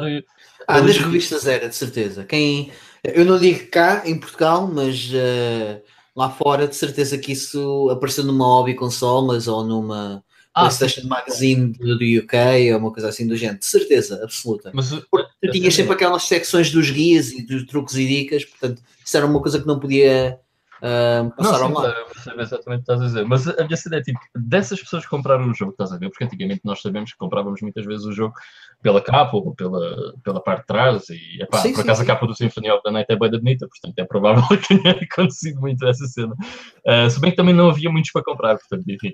Mas, um, epá, deve ter havido ali uma boa fatia das pessoas, estás a ver, Mike, que não sabia, pá, nem sequer consumia provavelmente revistas ou não era assim tão interessado em videojogos, tinha simplesmente aquele jogo. Em que isso provavelmente aconteceu, isso deve ter acontecido muito mais do que nós imaginamos. Eu ah, acho claro, que aconteceu, aconteceu bastante, sim. E o que eu quero dizer, o que eu quero dizer é que. Da, da Economy ter feito isto, eu acho que é fantástico, estás a ver? É sim, sim, sim. o que eu quero dizer com isto é. Um, houve muita gente que não, que não, que não, que não viu o derradeiro fim e que, que, ficou surpreendida. E eu acho que essa foi uma das razões pela qual o jogo se tornou tão icónico. E, e depois das pessoas aos poucos começarem a descobrir, e isso acho que até ajudou, se calhar, a, a vender mais umas quantas cópias eh, no, no passa-palavra. Porque pá, está aqui um jogo muito é. fixe, que quando acabares o jogo tu ainda não acabaste. O jogo é muito fixe, mas ainda torna-se torna duplamente mais fixe pelo facto de quando chegares ao fim tu tens um outro jogo completo para, para jogar e tal. Pá, eu acho que isso ajudou. Aliás, isso tornou o jogo icónico, percebes? Yeah. Yeah, yeah, eu percebo que estás a dizer, sim, sim. Mas pronto, acabando com o Symphony of the Night, é um jogo fantástico e acho que toda a gente devia experimentar, é lindo. Uh, depois, o outro jogo que eu também acabei e que também foi praticamente one sitting, uh, só que foi dois sittings porque deixei-me dormir a meio. Não que o jogo fosse, fosse mau, mas é pá, um gajo também tem que dormir de vez em quando. Uh, foi aquele que vocês fizeram aqui há, há, há, uns tempos um episódio 99 ou assim, onde vocês falavam de, das vergonhas de nunca terem jogado certos jogos. E este está nas vossas vergonhas, todos vocês, portanto, shame on you. E também estava nas minhas vergonhas e eu decidi, não, eu vou uh, colmatar esta vergonha e vou finalmente jogar isto. Uh, que foi o Shenmue. E eu sei que está nas vossas vergonhas. Nossa senhora. Shame on you, porque o Shenmue foi. É assim, é, é, porque é que eu ainda não tinha jogado isto? Eu não sei. Eu sabia que ia gostar do jogo, era. É, é a minha cena, eu, eu, sabia que ia gostar do jogo. Simplesmente nunca tinha acontecido. E epá, eu comprei agora, a semana passada, um CRT novo, e eu liguei Dreamcast e eu pensei: não, vou jogar o Shenmue, man. tem que ser. Tenho que colmatar esta falha, tenho que saber se é bom ou não. Uh, e foi assim, epá, e gostei, gostei imenso do jogo, mesmo muito. Uh, devo dizer que para uma Dreamcast, que é claramente inferior à PS2, não, não vamos estar aqui a entrar em discussões desse, desse género, claramente inferior, estupidamente inferior, só para mandar aí, uh, mas devo dizer que graficamente, uau, bué nice, muito, muito, muito fixe. Uh, pá, temos que... Aquele jogo é de 1999, man. 1999, o que é que um gajo andava a jogar na PSU? Não sei, mas é melhor do que tudo que existiu já na PSU, era fantástico. E digo facilmente, parece é graficamente muito mais bonito do que grande parte dos jogos de PS2 eh, que eu, que eu joguei. É claro que a PS2 no fim de vida tinha jogos incríveis, tipo o primeiro God of War ou o segundo God of War tinham gráficos brutais né? na PS2, eram incríveis, mas uh, pá, o Shenmue tem, tem gráficos mesmo muito bons, muito, muito, muito bons. Uma maravilha técnica em 1999. Um, pá, o que é que eu posso dizer sobre o Shenmue? É um jogo de aventura, slow-paced, uh, muito slow-paced. Portanto, se vocês começarem a jogar, tenham paciência. Uh, é um jogo que não é para fazer speedruns. Aliás, uh... eu, desculpa lá meter-me aqui, mas eu, eu, comecei a jogar o jogo a última vez, eu já comecei várias vezes.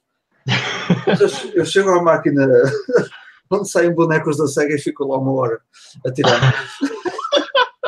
Yeah. E sabes que é engraçado? Ah, eu já, já lá vou, porque depois. Força. Mas eu já lá vou. Mas, mas yeah, não te esqueças dessa cena uh, dos bonecos da SEGA. Mas yeah, é- essa é a cena brilhante do Shenmue, que é no Shenmue, tu não precisas de fazer quase nada, mas tu acabas por fazer tudo.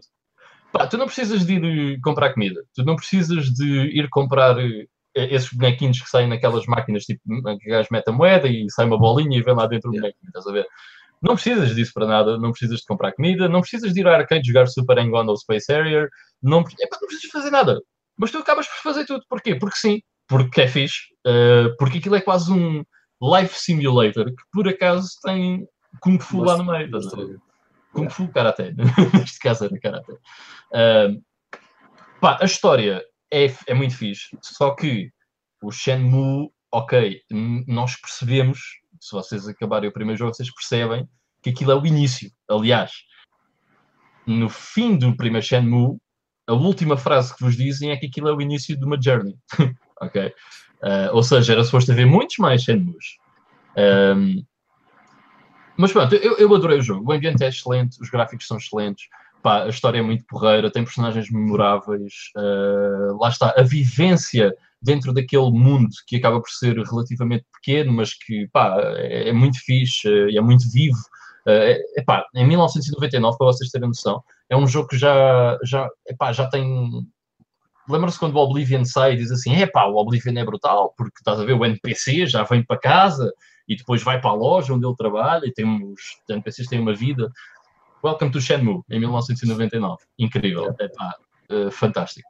Eh, mas pronto, epá, eu adorei o jogo, mas problema, os controles, oh my fucking god, horrível, horrível, Era o problema de 99, não é?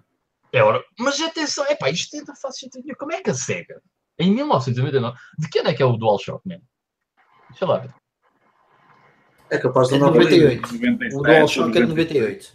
É de 98. Pronto, Sim. o DualShock. Até de que ano é que é o Dual Analog? O Dual Analog era mais antigo. Capaz de se calhar ser 97 ou início de 98, uma coisa assim. Uh, 97. Yeah, 97. Ou seja, já estava provado hum, que dois analógicos era muito louco. E o que é que a SEGA decide fazer? Vamos só pôr um, porque fuck that shit. Nós somos a SEGA, nós é que sabemos. A SEGA às vezes é bué, uh, nessas cenas.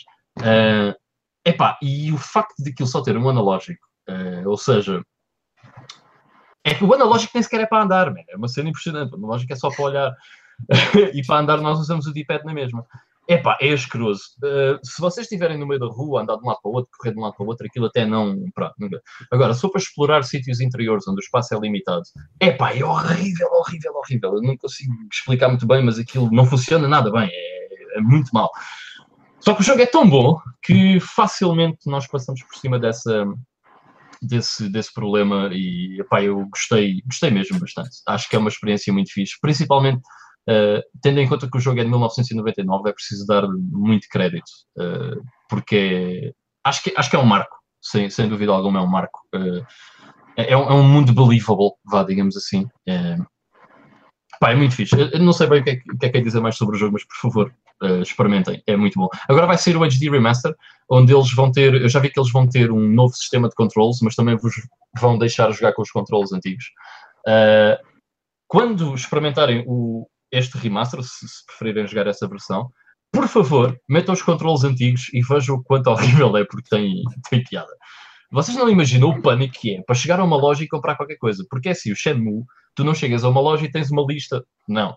Chegas à loja, olhas para, para a prateleira e dizes, olha, eu quero comprar isto. Ok, mas primeiro tens que olhar, tens que carregar no R para olhar, depois selecionas o item e depois compras, estás a ver? É assim, é, é tipo, é, não é arcaico, é, é, é, propositado. Porque se vocês forem à loja, o empregado não vos dá uma lista, certo? O empregado está lá as coisas, vocês olham para a prateleira e pegam e levam. E o Shenmue, como quer fazer quase uma, uma simulação de, de, de vivência, vá, digamos assim, tem essas particularidades assim meio, meio estranhas, mas, mas que são fixe, é, é bastante engraçado. Uh, mas pronto, o que é que eu fiz assim que acabei o Shenmue? Dá alguma identidade ao jogo, não é? Dá, dá, exatamente, Mike. Dá uma identidade muito própria ao jogo. E que é, é benéfico para, o- para para o jogo. Um, mas pronto, alguém quer adivinhar qual é que foi a primeira coisa que eu fiz quando acabei o Shenmue 1? Começaste os dois. Exatamente, boa vida. Eh, eu comecei imediatamente o 2 porque adorei. Eu acabei o Shenmue 1 ontem de madrugada. Ainda estive a jogar o 2 até bastante tarde. Eh, hoje já joguei um bocado mais o, ao 2, já avancei um bom bocado. Eh, e depois do podcast vou continuar o Shenmue 2. Estou a adorar o Shenmue 2. É basicamente o primeiro, mas tudo melhor. Menos os controles, que são, são iguais. Mas pronto, já estou habituado. Está- Estás a jogar na, na, na DC? Também? Yeah, yeah, Estou a jogar mesmo na Dreamcast. Yeah. Será que a versão da Xbox melhorou isso ou não? Epá, é possível. É possível que sim. Mas, epá, não vou fazer isso. Tenho que jogar na Dreamcast. Eh, sim, tem que ser. se tens- no original, eu acho que sim. É que, é, tão- é- é que repara, por exemplo, eu, não, eu nunca passei muito tempo com a Dreamcast. Eu joguei muito Fantasy Star Online, eh, mas era de um amigo meu e nunca passei muito tempo com a Dreamcast. E foi a primeira vez que eu joguei extensivamente horas seguidas a Dreamcast. Já agora, o comando da Dreamcast, valha-me Nossa Senhora. Mas não é dos piores, mas é pá. Enfim, lá está, a SEGA não. Foda-se também, já havia o DualShock, meu, porque foda parece a Nintendo hoje em dia, é uma cena impressionante. Mas pronto. ahm, e é tão icónico, estás a ver, que eu acho que não conseguia agora jogar esse jogo na, na, na Xbox. É, porque é um ícone da Dreamcast. Epá, e ver o quanto é que a Dreamcast consegue fazer. O Shenmue 2, graficamente, que é melhor do que o primeiro, e tem tanta coisa, o mundo do Shenmue 2 é muito maior, e é muito mais, tem muito mais coisas, tem muito mais pessoas, NPCs, sítios, pá, é tão fixe, meu, e é, é muito, está a ser muito, muito porreiro ver o que é que a Dreamcast conseguia fazer. Uh, em, 2000 e, em 2001, que foi o ano em que acho que foi descontinuado no ano em que saiu o Shenmue 2.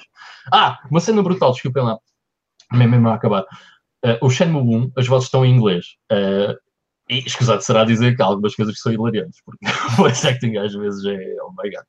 Uh, mas o 2, como eles provavelmente uh, já estavam em, a ir à falência, e, não tem uh, o voice acting em inglês, tem o voice acting original em japonês e é muito melhor, Epá, é de longe muito melhor, para além de que dá uma credibilidade ao jogo também diferente, porque o jogo, por acaso o, o segundo passa-se em Hong Kong, não se passa no Japão, mas pronto, Pá, é asiático, está-se bem. ah, já agora, uma cena também impressionante do Shenmue 1 é tudo voice acted, meu. Todos os NPCs, não há cá só texto. Todos têm voz. É uma cena impressionante. Todos. Eu reparei nisso também. Isso é espetacular, meu. é impressionante. Eu gostei, pá, fiquei maravilhado com o jogo. Uh, sem dúvida. Até porque a primeira, a primeira cena do, do, do, do Shenmue até faz com que nós começamos a falar com toda a gente, se bem me recordo. À procura de alguém ou de alguma coisa, já, já não sei bem. Uma das cenas principais do Shenmue, estás a dizer, tu queres saber onde é que é o coisa? Man, fala com as pessoas. Yeah. olha lá, sabes onde é que é isto? É pá, não, mas olha, fala ali com o outro chaval que o gajo é capaz de saber, está-se bem. Tipo, e, e, por acaso é uma cena que está hoje em dia outra vez em voga. Uh, são jogos de, de aventura, digamos assim, que faz com que nós falamos com toda a gente. É, aquilo, aquilo é. provavelmente o primeiro. Shenmue é um caso de aventura, bi- mistura de beat 'em up. Ah, é verdade, os controles também funcionam horrivelmente durante o combate, também é estúpido. E a primeira vez que vocês combatem, eu acho que só combati para aí 3 horas depois de estar a jogar o Shenmue. Um, ah, outra coisa que eu não gostei, tem bué da Quick Time Events. Fuck Quick Time Events, não curto nada. Mas pronto, Necessary Evil. Uh, também não são assim tantos quanto isso, portanto está-se bem. Uh, são meio bué da rápidos, quando aparece é tipo, carrega agora! Ah! Um, mas pronto, epá, é, gostei, epá, gostei, gostei imenso do jogo. É muito fixe. É tipo um adventure full uh, brutalíssimo. Adorei. Uh, E pronto, pô, pô, basicamente foi isso. Uh, Foi isso. Cool. que eu joguei. Desculpem lá ser um bocadinho mais longo, mas olha, foi por Essa? Eu, eu já estava avisado. Tu tinhas dito que estavas de férias, por isso. yeah. Também, lá está, por isso é que consegui acabar uh, esses Sim, mas- dois jogos. Exato. Mas, Porque o mas, uh, mas cuidado, o Shenmue ainda me demorou umas 18, 20 horas a acabar. Não é um jogo pequeno. Uh, É um jogo até, pronto, relativamente grande. Eu quando estou de férias só durmo, meu. Não entendo. Mas boa cena, o, o, o Symphony of the Night também é um jogo que eu já comecei de vezes e depois Até comecei há pouco tempo, por acaso, até mandei ali umas questões ao Miguel, ao Miguel porque ele estava atrás de um emulador porreiro e o, o RetroPie é uma cena fixe que faz também. É emular isso em condições. E, e nessa altura ainda joguei um bocado, mas depois voltou a cair outra vez. Deixa-me só dizer outra coisa em relação ao Shenmue. Que eu acho que é incrível. O Shenmue passa-se em, em dias, ou seja, cada dia é uma cena. Uh, e o que eu acho muito interessante nisso é que você, speedrun no Shenmue está fora de questão. Porquê? Porque o dia uh, acaba quando vocês, quando é X horas. Portanto, vocês não se podem ir, ah, vou dormir às 3 da tarde. Não vais não, amigo. Há o dia todo para fazer. Vai fazer o que tu quiseres. Vai jogar Super Hang-On, deixe fazer o que vocês quiserem, mas não te vais deitar para passar o dia à frente. Não há cá dessas tretas. Uh, portanto, pá, acho que é um sistema interessante que é este é o dia que tens para usar, são estas as horas que tens para usar, independentemente do que é que tu fizeres, queres fazer main quest fazes, queres fazer uma side quest fazes, vais-te divertir, whatever, mas tens que fazer este dia completo. É muito interessante. Mas pronto, força. Nice. Então, uh, só, só, para complementar, o, o teve que se retirar, uh, também devido às horas que já são. Portanto, vou deixar aqui um abraço uh, a ele por nos ter acompanhado até aqui. Obrigado. Entretanto, está aí o Pedro Jerónimo Uh, obrigado por estares aí a ver e mais uh, alguém há de estar ali da, daquele lado porque estão a aparecer lá viewers uh, mas ou são espiões ou são pessoas que não querem dizer que estão lá portanto não tem mal, obrigado por estarem obviamente é só a ver então como eu tinha dito no, no, início deste episódio nós íamos fazer um pequeno top 3 com os jogos da nossa vida devido às horas que, que, que, já estamos aqui também, vamos tentar despachar isto o mais rápido possível, uh, para não alongar muito o episódio. E, portanto, eu vou já começar, que é para... Vamos já, vamos já a Eito. E, portanto, eu queria deixar claro que os três jogos que eu escolhi são jogos com memórias. Uh, podem não ser aqueles jogos que, se calhar, eu considero como os melhores jogos que eu já joguei, os melhores em termos gráficos, não sei o quê, mas são os jogos que mais marcaram. Uh, na minha vida como jogador. E são aqueles jogos que eu volto a qualquer hora e em qualquer dia. E são jogos sempre que eu jogo me trazem memórias um, daquele ano em que eu joguei, dos amigos, dos meus vizinhos, da casa deles, do demo, de usar o, o Anace no MS-DOS para instalar jogos, de usar uh, instaladores do Paradigm, que é da pirata, com aquela musiquinha toda X enquanto instalava e essas cenas. Portanto, há muitas memórias uh, metidas no meio disso tudo. Então, para, o, para este top 3 e para o meu terceiro lugar, eu meti aqui o Time Hospital. Uh, é um jogo que eu não preciso de falar muito mais porque já falámos imenso dele aqui também. Ainda há pouco tempo falámos dele uh, numa altura em que o Time Hospital estava gratuito, salvo erro, no, uh, naquela cena da, da Origin.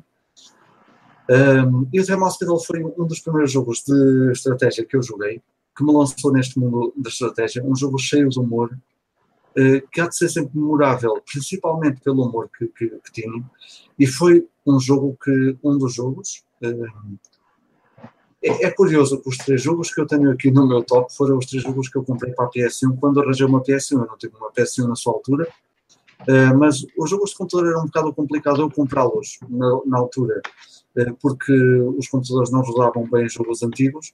Então o que é que eu fiz? Comprei uma PS1 e logo os jogos, os primeiros jogos que eu comprei foram precisamente estes que eu tenho no, no meu top.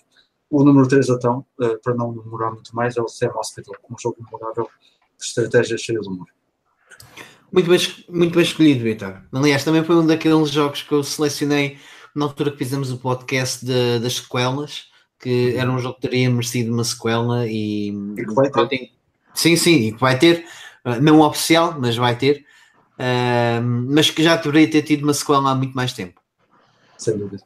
Mano, até fiquei com vontade de jogar Team Hospital. Por acaso estava naquela, tenho o jogo, não tenho, ah, por acaso tenho o jogo, acho que eu vou jogar depois do podcast. Não, tenho que jogar Shenmue, mas pá, por acaso agora estou com vontade de jogar Team Hospital. Grande jogo.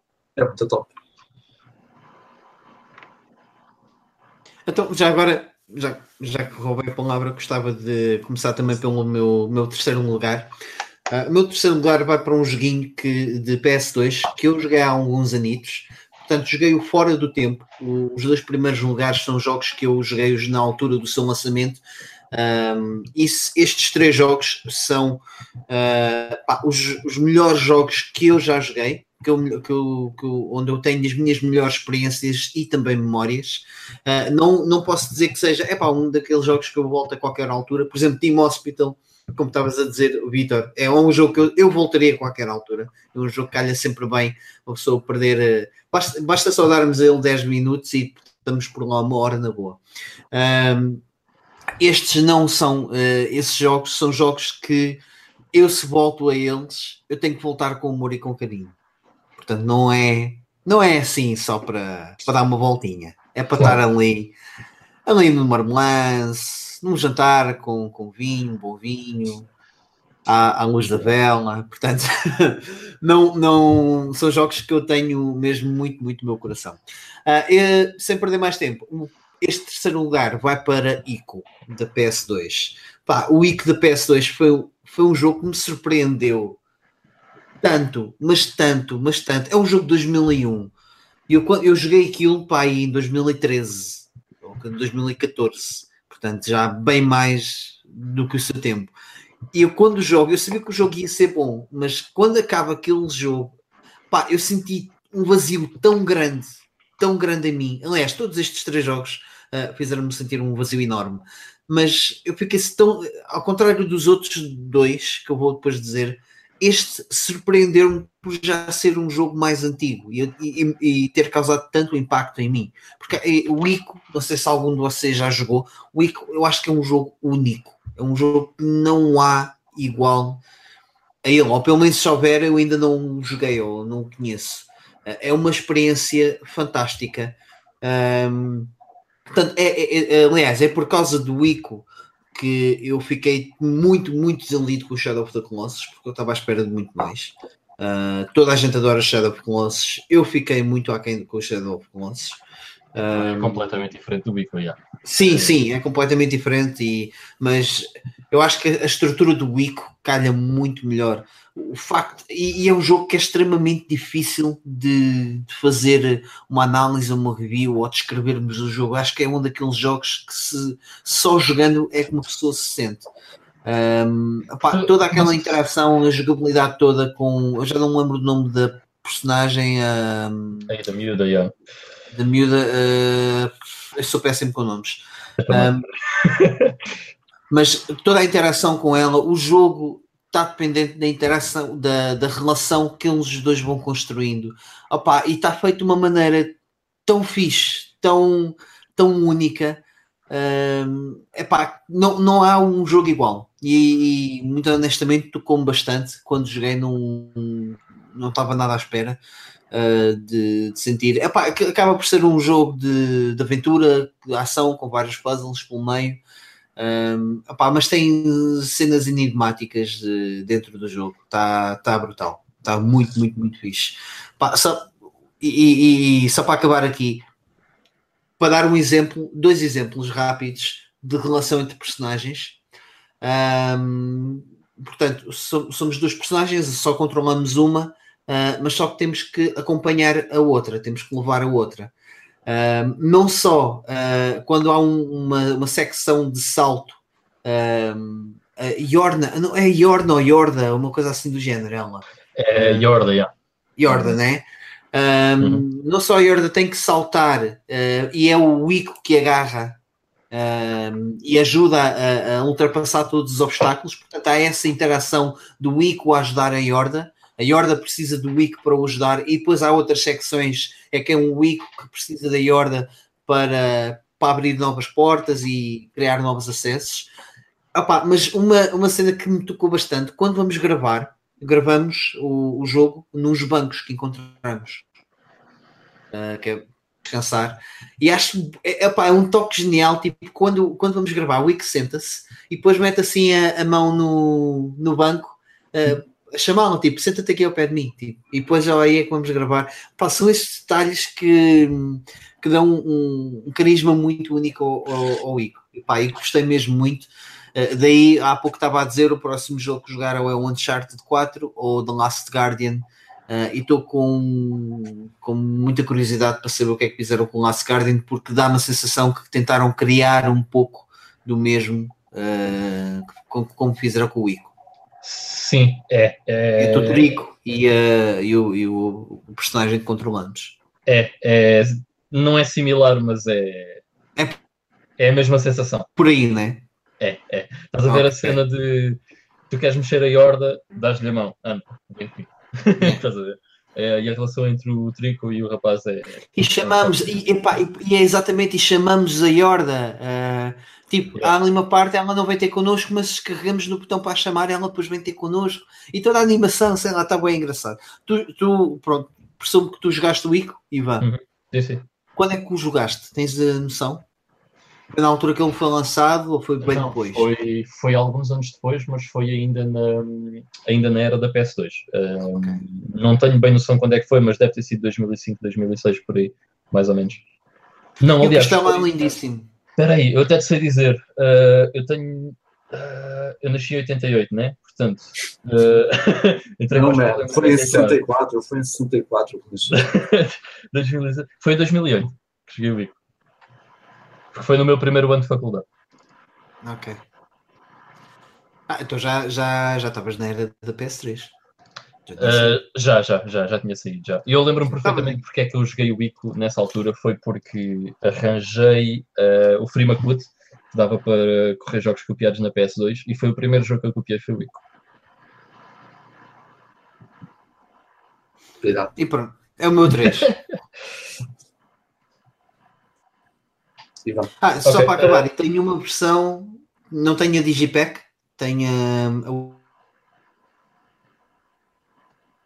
outra. Oi, estás boas uh, está, está a falhar uh, ou é só aqui? Acho que é o Mike que está a falhar. Foi raptado. Oi, acho que já está bom. Oi? Falhou, falhou completamente o que queres dizer. Ah, estava a dizer, tenho a versão. Não tenho a versão Digipack da PS2, de cartão, tem a, a versão normal do, do ICO, que foi o reprint que fizeram mais tarde. A semelhança também do Shadow of the Colossus. Cuidado que o ICO por acaso tem três versões. Tem, eh, ele originalmente foi lançado no Digipack, mas também em caixa normal, e depois há um reprint com caixa azul, porque a caixa normal do ICO era preta. Sim, eu tenho, eu acho que tenho a caixa azul. Pronto, esse é o reprint. Acho que não é preto. Uh, eu tenho a noção com uma dessas caixas normais, e, e, deve ser a preta porque é então a, a, primeira a ter saído, acho que é tipo a versão que, há, que é menos uh, que há menos cópias, que é mais rara. E que anda assim toda a gente à procura disso porque quer ter, porque é mais rara e não sei. Sinceramente não tenho bem noção. A do Shadow of Colossus que o Mike tem, uh, a versão normal é estupidamente rara. Epá. Vocês, boa sorte em encontrarem um Shadow of Colossus que não seja Digipack. Yeah. É como o Silent Hill 2 também. Exatamente, exatamente. Uh, ok, bem, o meu terceiro então, para também não perdermos aqui muito tempo. Uh, nós, uh, quando decidimos fazer isto, e top 3, top 3 é muito complicado, porque para quem jogou muitos jogos, como todos nós, epá, é complicado fazer um top 3. Mas houve uma coisa que vocês disseram em off que eu fiquei tipo logo, ok, tem, este tem que ser o meu, o meu terceiro. O, o, primeiro e o segundo eu sabia quais eram os jogos, não havia discussão possível entre o primeiro e o segundo. Mas o terceiro, havia vários que eu, que eu podia ter posto aqui. Uh, e vocês disseram uma coisa que é, lembra-te daqueles jogos em que tu vais sempre lá dar, man, desde os anos 90 10 years ago was not the 90s, I'm old. Uh, que tu vais lá dar e vais sempre jogar aquele jogo. E, e este jogo, sempre que eu ligar esta consola, eu vou jogar este jogo. E, e sempre que eu pensar em side-scrollers, eu vou dizer este jogo. Eu vai-me apetecer jogar este jogo. Que é o Shinobi, da PS, da, da Mega Drive, o Revenge of Shinobi, que acaba por ser o segundo Shinobi, lá, digamos assim. Uh, este jogo foi. Uh, eu tive a Mega Drive com, vinha com o Sonic, Streets of Rage, Shinobi, Golden Axe. O Shinobi foi o que eu mais joguei. Uh, eu adoro isto. Acho que é um jogo perfeito. Os gráficos são muito loucos. Os controles são top notch. o ambiente é, é incrível. Pá, é, é, tudo. É muito bom no Shinobi. E eu vou sempre adorar este jogo. E quando nós pensamos num, por exemplo, um, um staple para, para jogos de ação. Uh, por exemplo, se eu pensar na PS2, vem-me à cabeça logo Devil May Cry. Uh, é um daqueles jogos de ação frenético, uh, muito, muito, muito bom, muito particular. E na Mega Drive é o Shinobi. Se vocês pensarem, se eu pensar em jogos de ação, é logo aquilo que me vem à cabeça, é pá, Shinobi. Né? E outra coisa que faz o Shinobi ser tão memorável é a banda sonora do Yuzo Koshiro, que é qualquer coisa. A banda sonora do Shinobi, do Streets of Rage, provavelmente são as minhas bandas sonoras favoritas de sempre. E são do mesmo gajo. Black Belt tem bandas sonoras, aquele homem. É impressionante. Uh, por isso, yeah, é, lá está. Daqueles jogos que eu volto sempre, there you go. Revenge of Shinobi. Eu hei sempre, hei sempre de voltar aqui. Se eu pegar numa compilação de Mega Drive, bum, vou jogar Shinobi. e o Shinobi 3 também é da Mega Drive. É... O Shinobi 3 é isto, mas melhor em praticamente todos os aspectos. Mas este, para mim, é, é, é bem da querido. É, eu adoro este jogo. E pronto, é o meu número 3. Awesome. Então, a minha vez, uh, muito rapidamente também, uh, para o meu número 3, uh, eh, cabe, antes de, de, dizer até, vou só reforçar o que já foi dito pelo, por todos vocês sobre os critérios de escolher isto, não é necessariamente tipo aqueles que eu considero os melhores jogos de sempre e que ninguém pode dizer o contrário nem nada disso, mas é mais aquilo que o Ivan acabou de falar, de pensar naqueles três jogos que constantemente estou a regressar a eles e que têm uma carga uh, emocional e, e, de nostalgia, de memórias coladas a eles que não dá para, não dá para, para disfarçar. Uh, portanto, no número 3, uh, eh, por acaso foi o que me deu mais problemas a escolher, mas escolhi um para representar uma série que para mim irá ser sempre uma das melhores séries de, de jogos, por muitos percalços que tenha, será sempre das melhores séries de jogos para mim, em que jogo montes de, de versões do jogo e, e, é sempre excelente, principalmente do, dos anos 2000 para trás. e eu tive para escolher o 2, mas não escolhi o 2 pela razão de, da replayability que estávamos a falar. Uh, estou a falar dos Street Fighters, mas aquele que eu fui escolher uh, vai, tem, tem que ser o Third Strike, que é aquele a que eu volto sempre, sempre, sempre, sempre, sempre. Como a Ivan disse do, do, do Shinobi, pá, eu se, se ligar uma consola qualquer, um computador ou qualquer coisa que tenha lá o, o Third Strike, ou, ou meter um emulador de arcade, se tiver lá o Third Strike, vai ter que ser o primeiro jogo a jogar naquilo, não é, não é hipótese. Yeah. Uh, pá, jogar com amigos, jogar sozinho, uh, será sempre, pá, seguramente uma vez por ano, e é pouco, estou a falar pouco, estou a falar muito por baixo, mas seguramente uma vez por ano jogo, jogo esse jogo e volto a ele e volto a descobrir coisas novas e volto a meter-me no training mode a tentar fazer combos com quase todos os personagens. Uh, pá, nível uh, gráfico de sprites é das coisas mais lindas que a Capcom fez, se não a melhor coisa que a Capcom fez. É muito acho que, Street Fighter 3. Yeah, tem das sprites mais brutais. E a, a, esse nível, a Neo Geo sempre deu cavazadas à Capcom, apesar da Capcom fazer um bom trabalho também, mas para a Neo Geo não há pai. Acho que o, no Third Strike foi quando a Capcom se aproximou assim do, do topo uh, a esse nível. Olha, que uh, coisas tipo King of Fighters 2003, que já são vá contemporâneas com o Street Fighter 3 Third Strike. O tiro do Street Fighter 3 Third Strike é fogo, aquelas animações são qualquer coisa. Sim, sim, sim. É, não é só as sprites, é mesmo isso. É as animações, o, o combate super fluido, um, mesmo para a frente. O sistema de, de parry, eles metem um sistema de parry que é um sistema defensivo, mas que é um sistema defensivo ofensivo, se é que se pode dizer assim, que é tu defendes para poderes atacar logo a seguir, que é uma coisa que dá logo o, o tema ao, ao jogo, que é siga para a frente, é atacar, atacar, atacar, uh, e tem um ritmo super frenético. E pá, é aquele jogo que eu vou voltar sempre, uh, como eu disse, uh, para, para jogar um, um, jogo de luta. Se me, se me dissesse só podes levar um para uma ilha deserta, era, era esse, sem dúvida. Por isso, Street Fighter Third Strike é a minha escolha para o terceiro, para o terceiro lugar. Vocês estão-me a lixar os níveis porque eu queria jogar Shenmue e agora vou ter que jogar Team Hospital e também vou ter que jogar o Third Strike na Dreamcast. Olha, eu já, eu já estou a adiar ter que fazer isso porque sei que no, acho que no final deste mês sai o, o 30th Anniversary e quando isso sair, vou jogar Third Strike. Man, eu, eu, eu vi essa compilação e eu assim, ah, que jogos é que isto é? Third Striker. Muito fixe. Eu, por acaso, não tenho aqui o Strike, mas uh, também é um daqueles jogos que, hum, se- cu- quando eu monto alguma cena em relação à emulação, é logo um jogo, é cobaia. Costuma ser mesmo a cobaia. Só para rematar aqui o comando da Dreamcast, man, eu tenho o Third Strike para a Dreamcast e já o joguei na Dreamcast. É pá, é aquele comando, eu não percebo. tenho tanta pena. Mas pronto. Qualquer comando que não seja o da Saturn é um bocado estranho para o Fighters. O da Saturn é perfeito, yeah. Eu também estive a jogar o Alpha 2 na Saturn, também é dos meus Street Fighters favoritos, o Alpha 2. Epá, e é fantástico. Yeah. Na Saturn é muito bom. Então vá, para o meu segundo lugar. Espera aí, eh, espera aí, Vitor. Antes de passar ao segundo lugar, queria só desafiar, se calhar, não, não sei se tem, já temos aí alguns tops no Facebook, aqui no, no YouTube temos alguns. Sugeria também ah, falarmos, não, não o top já completo, mas os terceiros lugares que as pessoas escolheram ahm, e que comentaram na- na- na- aqui nas redes sociais. No, no YouTube tenho aqui o Ricardo Gomes, que para terceiro lugar meteu Mortal Kombat 4. E depois tenho o Zeppelin PT, que para terceiro lugar meteu Castlevania The New Generation. Mortal Kombat 4, não, Mike. Ah, desculpa, 9, 9, 9. Ah, E 4 é horrível, yeah. Ainda bem que não é o 4.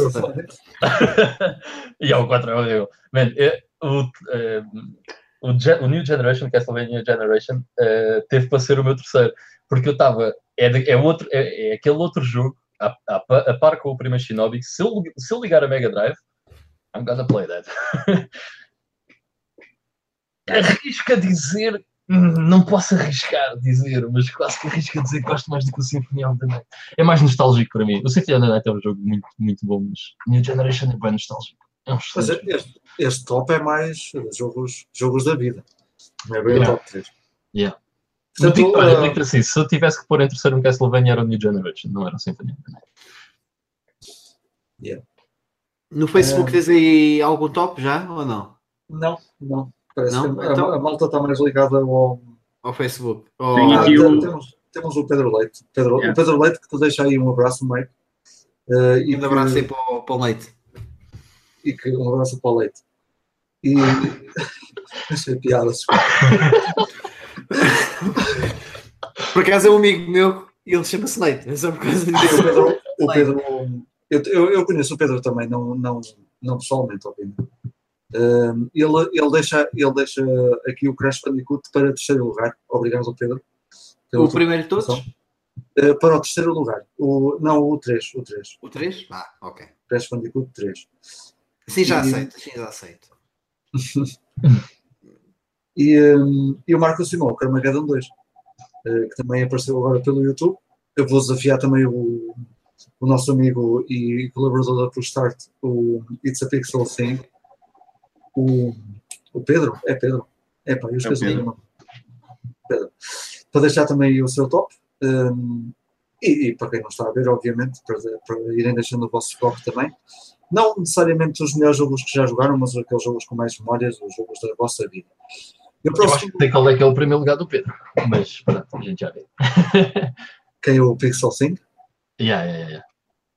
Pois, Quer dizer, eu acho que sei o top 1 de todos vocês, estás a ver? Não sabes o meu. Sei, sei. Entre as copas e o Free Cell,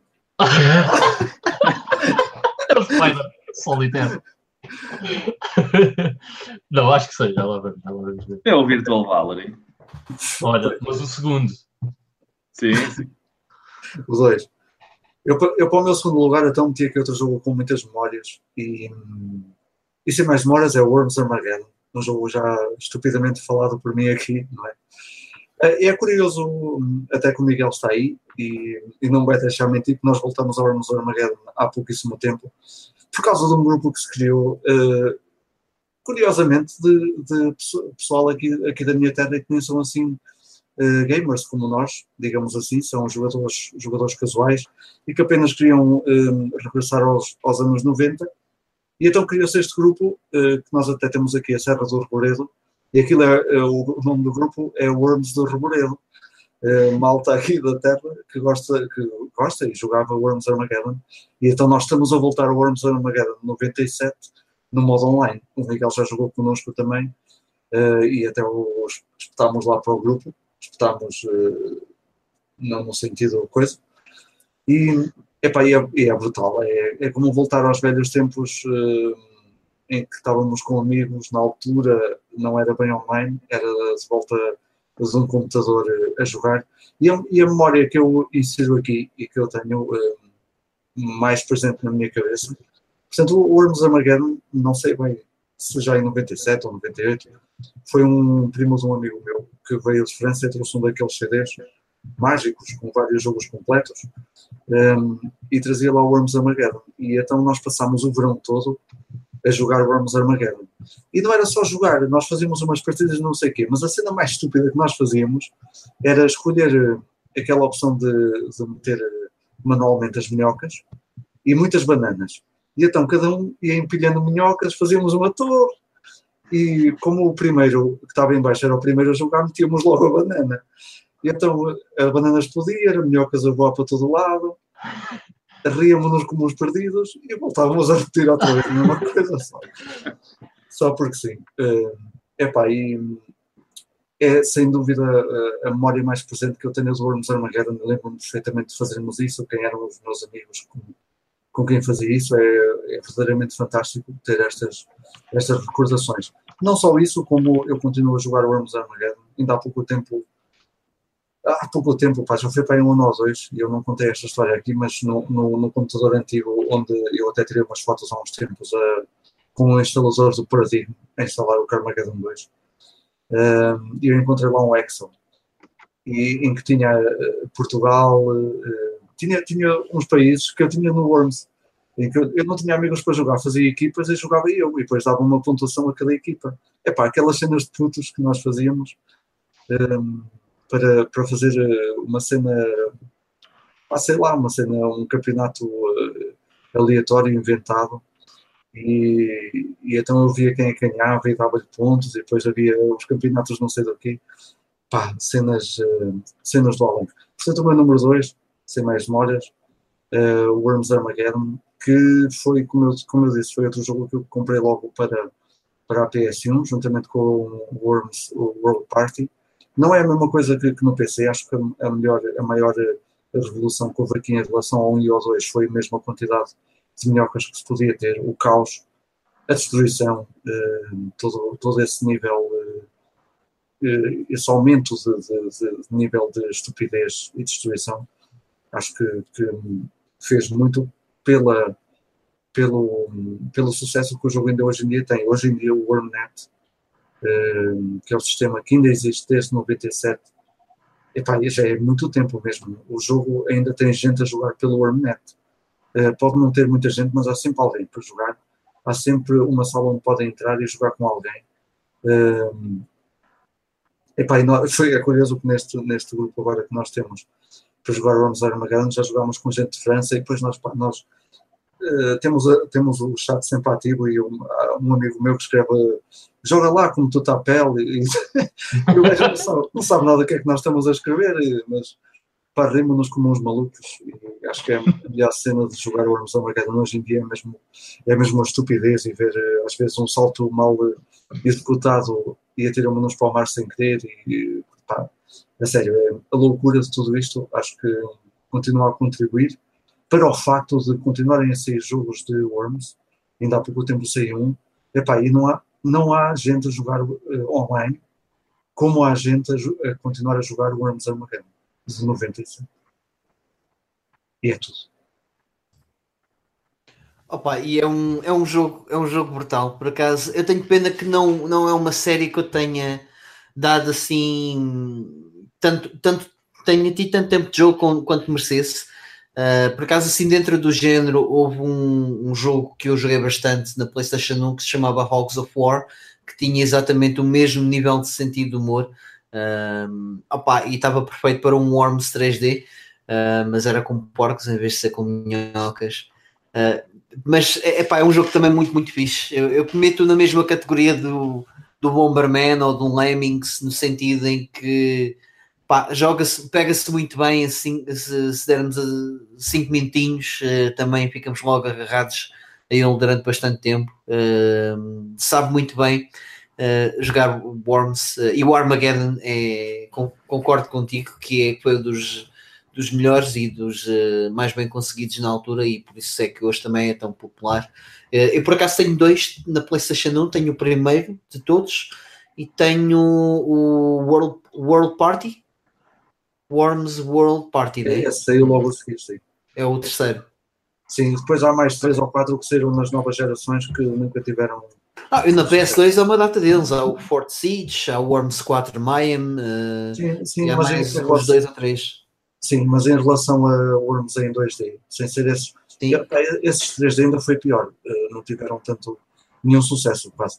Os, o, depois há uma série de, acho que já saíram para aí 4 ou 5 em 2D que nunca conseguiram replicar a fórmula do Worms Armageddon. Acho que é a simplicidade que acaba Sim. por vencer também.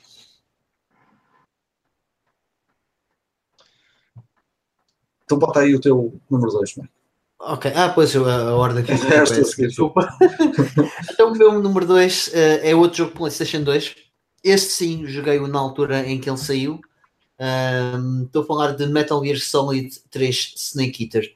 Um, epá, foi, foi um jogo fantástico na altura.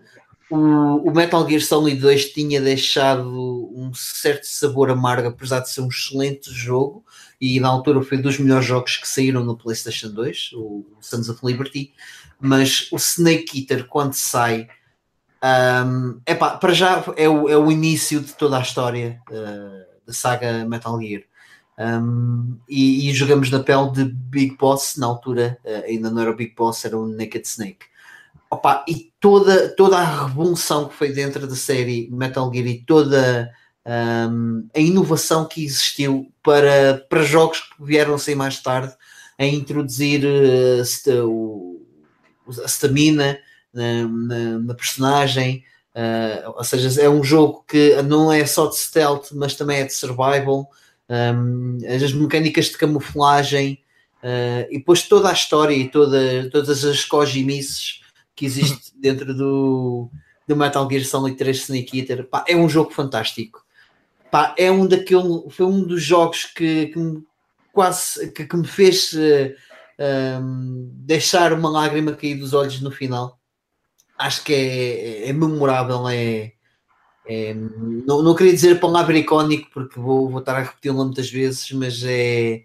Um, fal, fal, Faltam-me os, os, adjetivos. É, é mesmo. Como é que se diz na. Está-me falta a mesma palavra, tenho pena. Uh, mas é, é, um, é, um, é um dos melhores finais de, de, de a história dos videojogos que eu pelo menos tenho, tenho memória. Um, e, e, os bosses são todos uh, extremamente memoráveis. Um deles, por exemplo, o The End. Acho que é, não, não é o The End. É aquele velho que é o sniper. Não, não sei ah, se vocês já jogaram. É o The End. É o The End? Não, o The End não é o. Não, não é o gajo que, que é no Rio que. que tu desafias no Rio. Não. Ah, não sei, agora estou confundindo. Não, é, é o The End, é o velhote. É o velhote, pronto, então é o The End o The End existe várias, uh, várias formas de matar, né? mas pronto, três uh, completamente distintas. Uma, matando o papagaio, uh, ele perde o sentido de orientação, ok que é, fica muito mais fácil atingi-lo. e depois, outra das maneiras, obviamente, é, é normal, é tentar, tentar matá-lo normalmente. E a outra que é, lá está, por isso é que eu digo que hoje em é a mais estúpida de todas. Se formos ao relógio da PlayStation 2 e avançarmos não sei quantos dias ou horas ou o que é que é, uh, o The End morre. E depois voltamos ao jogo, ao mesmo save, o The End morre. E depois uh, deixa uma mensagem do género Shame on You. Uh, tipo, Tom Kojima, que é, é fantástico. Tipo, derrotaste-me da forma mais uh, vergonhosa que podias ter feito. Epá, mas tem cenas, tem cenas muito, muito fixe. Outra, outra cena a gozar com, com porque havia, houve algum hate em relação ao, ao, ao, ao Metal Gear Solid 2, uh, um, um dos uh, vilões que é o Volgin. Uh, ele é, é sadomasoquista e é homossexual também. Se bem que isso não, não é uma coisa muito, muito clara no jogo, mas há ali cenas que dão a entender isso. Então ele tem um, um uma vítima, né? um, um outro oficial de, uh, das tropas, uh, e esse oficial é a cara chapada do, do Raiden. Isto para quê? Para, também é uma daquelas cojimices a, a gozar, tipo, pronto, já que vocês não gostaram nada do Raiden, pronto, vou fazer aqui o Raiden uma espécie de Raiden que vai ser aqui o, a bonequinha do, do Volgin, pronto. um, opa, mas obviamente não é só por causa disso que o jogo não é, não é por causa disso nem que o jogo é bom. Uh, o jogo tem montes de momentos e de mecânicas uh, espetaculares. Uh, e para, para um, e é um jogo acaba-se acaba muito bem. Dá para fazer um speedrunzinho àquilo interessante. Algum de vocês já jogou Metal Gear 3? Man, sim, em relação ao final eu digo, os homens também choram e todos nós largamos uma lágrima naquele final, não me venham com merdas. eu nem o primeiro joguei, quanto mais o três. Ih, que vergonha, ok, continua. É, grande vergonha, oh, mano.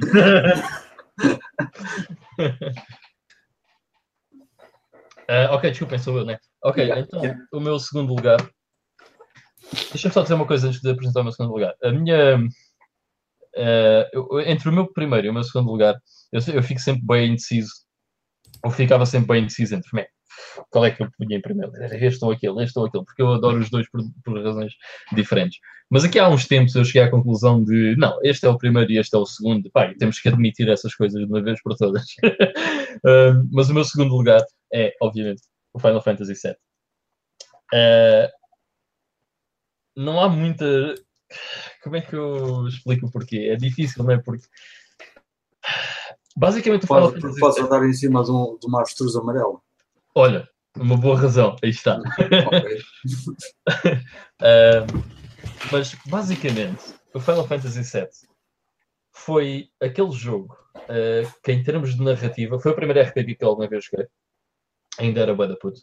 E foi o primeiro o primeiro jogo que me fez a perceber de que o jogo não era só um jogo. Por exemplo, o Shinobi é um jogo puro e duro, ok? É um side-scroller, mandas setas, matas gajos e está feito. Uh... Já agora, agora também arranjei o, a minha Black Label este mês. É lá! Nice. Era o único o, o Final Fantasy que me faltava. Para, Tens que fazer para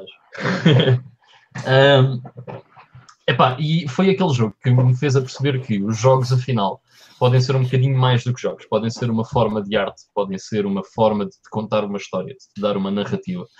Uh, independentemente, não vou argumentar se é o melhor ou pior, não, não, interessa.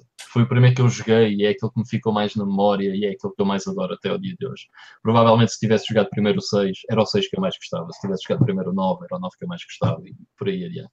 Uh, mas foi um marco pessoal muito importante exatamente por isso. Fez-me ver que um jogo pode ser mais do que um jogo. É, é um bocadinho mais, pode ser um bocadinho mais do que isso. Pode transmitir-te emoções e, e, pá, isso tudo. É, é, excelente. A história é excelente. Todos, todos nós conhecemos o Final Fantasy VII, não vou estar a adiantar mais, mas pronto, é o meu segundo lugar.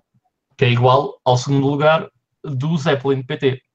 Ou seja, o meu terceiro lugar teve quase para ser o terceiro lugar do Zeppelin PT. E o meu segundo lugar é igual ao do Zeppelin PT. Será que o Zeppelin PT é o Ivan?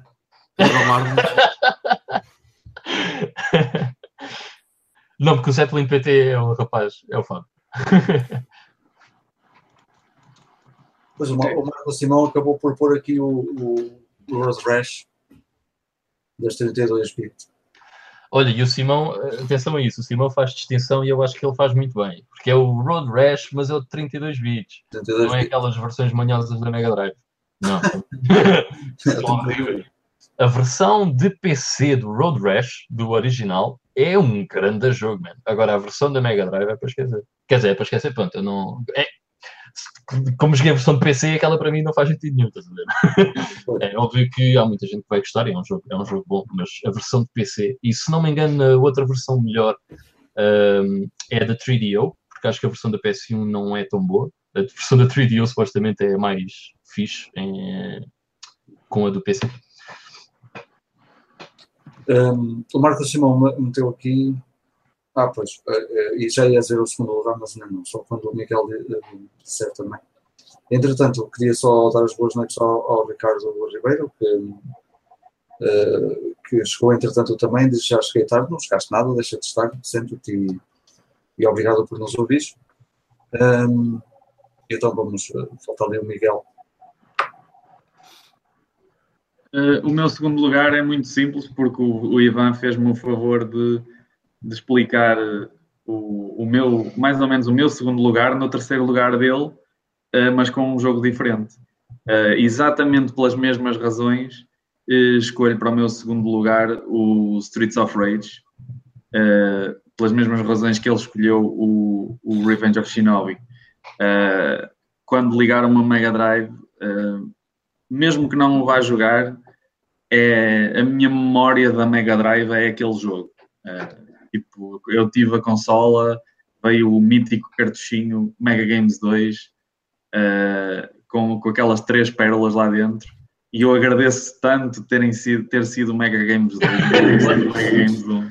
Podes escrever, é, mas podia escolher qualquer um dos três para este, para este, para este lugar Uh, podia ter feito a batota e ter escolhido o cartucho, mas eu queria, não, acho que não tinha assunto, mas, uh, mas se calhar um pelo à frente dos outros dois, diria uh, o, o, Streets of Rage, porque, epá, como, como deve ser comum a todas as, as vossas histórias de infância, se tiveram uma Mega Drive como primeira consola, ou até se tiveram outras consolas, a primeira consola que vocês tiveram, e se na altura também eram como eu e não tinham dinheiro para estourar à parva em jogos, uh, o primeiro jogo que vinha com a consola era o jogo aí durante um ano que vocês andavam ali tim, tim, sempre para jogar aquilo. Uh, a não ser que depois pelo meio às tantas tinham empréstimos de amigos e assim, como era normal, mas uh, quando não havia mais nada, era aquele jogo que rodava até cheirar a queimado dentro do quarto. Uh, e, e, se calhar o que rodou se calhar não, de certeza, o que rodou mais, muito próximo ali do Shinobi também, foi o Streets of Rage, com amigos, sozinho, uh, um verão inteiro a jogar isso. pá, e era tudo o que eu gostava, era, tinha ação, era, tinha uns, eu adorava os personagens, apesar de serem o mais básico e mais estereotipados que possa haver, mas adorava as personagens, os ambientes, os NPCs, os NPCs, os inimigos, uh, e a música, a música essencialmente que fica gravada uh, na ideia até hoje. Uh, pá, tenho que, tinha que escolher para um destes lugares, a dúvida é mesmo em que, em que patamar, mas sem dúvida que, que, Streets of Rage irá. Quando, quando tiver um filho e o quiser pôr a, a jogar uma coisinha, para, olha, quando eu era da tua idade, é isto que tu vais jogar aqui, tens que jogar isto primeiro. Depois podes jogar o que tu quiseres, mas primeiro tens que jogar. Uh, é isso. Man, e é bem fixe porque lá está, é, atacas, saltas e chamas a bófia. Só tens que lhe dizer assim: não carregue já no ar. Primeira vez que o gajo jogar, não carregue já no ar. Porque é, man, alguém que nunca jogou Streets of Rage vai jogar Streets of Rage vai carregar no ar. Vai logo gastar o poder. Vai logo, vai logo a Bófia para matar dois Olha, nem, nem tão longe, porque no, tivemos no Lisboa Games Week, eu estive com o Miguel e, e tivemos lá o Streets of Rage. Um, foi precisamente isso que aconteceu. There you go. Este Shinobi é igual, não é? Porque hoje em dia os pais também dizem assim: Ah, então aqui é um jogo para jogar com o meu filho, vou, jogar, vou levar o Horizon Zero Dawn. Epá. Não sabe, o Streets of Rage é atacas, saltas, chamas a bófia, andas para a esquerda e para a direita. Isso é muito fácil de uma criança perceber agora. Ah, ele não percebeu muito bem o, o Horizon Zero Dawn. baixo também. Ah, normal. Diz mais? Pode ser, ir para cima e para baixo. Ah, e para cima e para baixo, já. Isso já adiciona uma complexidade. Isso já é muito, isso já é muito. Não, e depois diagonais e tudo, né? Porque dava. Pois Oito é. direções, oito Oito direções. direções. Oito, oito direções, é? Cuidado com isso. Sem analógico. As, combi- as combinações, the combinations. Oh, e havia bem combinações no Streets of Rage, por acaso era engraçado. Aquilo podias só atacar, mas, man, aquilo era bem da louco, dava para agarrar nos gajos, fazer bem a cena com os gajos, podias passar por cima, dava para tu mandares o teu, se estivesse a jogar a dois, podes Yeah. mandar o outro gajo, ah, podes, o outro gajo pode estar a segurar-te para tu atacares os outros gajos. É pá, aqui tem uma data de cenas, é muito louco. Dava para atacar para trás se fizesses B mais Exatamente, Ele fazia assim um murro para trás. exatamente. Por Tinha um acaso, monte de é montes de cenas, yeah. mais complexo do que parece ao início. Então vá. Antes Podem de, começar com os primeiros lugares. antes de eu dizer o meu, então só dizer que o Ricardo meteu aqui o Shinobi X, Shinobi X no seu segundo lugar. E o Zeppelin, não sei se tinham dito há um bocado, mas ele meteu aqui o Final Fantasy VII. Eh, tal como o, o Ivan. Que não há aqui mais nada. o Marco Simão diz que o meu primeiro lugar vai ser o Balance Fight. Não vai, né? Por acaso não, não era nada mal escolhido. Mas como estamos a fazer um top de jogos com memórias, eh, tem que ser outro.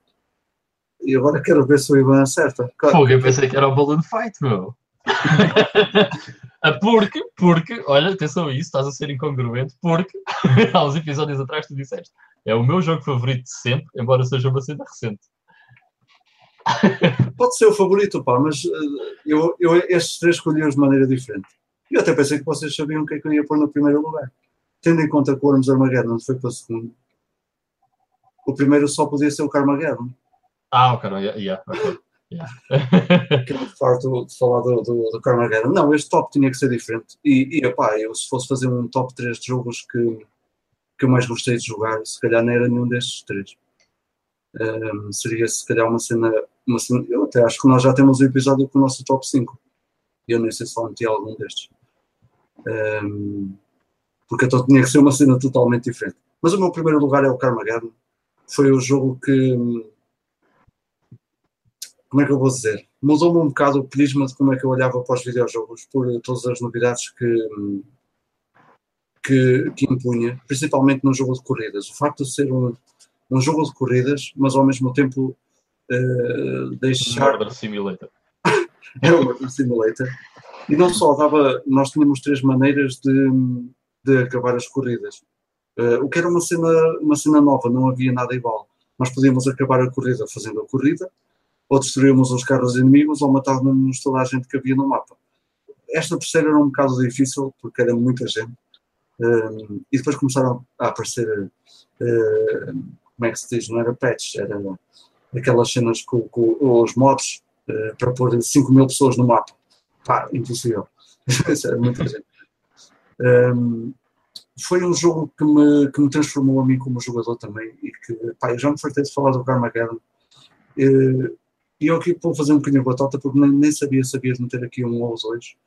Gostei tanto do, do, do um como do dois. Foi, foi jogos com que cresci continuo a jogar hoje em dia. Ainda disse há, há poucos episódios, é um dos, dos jogos que eu tenho no telemóvel sempre comigo. Uh, nunca o hei de apagar. Foi um jogo que comprei uh, na, na, na Play Store do Google e cá de andar sempre comigo e que é uma versão muito fixe uh, para Android. Parece que não, mas joga-se muito bem. Um, epá, e pronto, não vou alongar muito mais porque acho que já falei muito dele também uh, durante os 5 anos de, de, de, podcast. Chegaste a jogar a versão. Uh, aquele remaster ou remake que fizeram do Carmageddon? Os dois, tenho, tenho os dois. Comprei logo. Epá, aquilo saiu, comprei. Aliás, o que é que gostaste? Aliás, aliás eu, eu, comecei a jogar o Carmageddon. Agora, hoje em dia, existe o Max Damage. Antes do Max Damage, era o Carmageddon Reincarnation, que eu comprei quando ainda não tinha saído. Naquele programa do Steam. Como é que aquilo hum, Era o Early Access.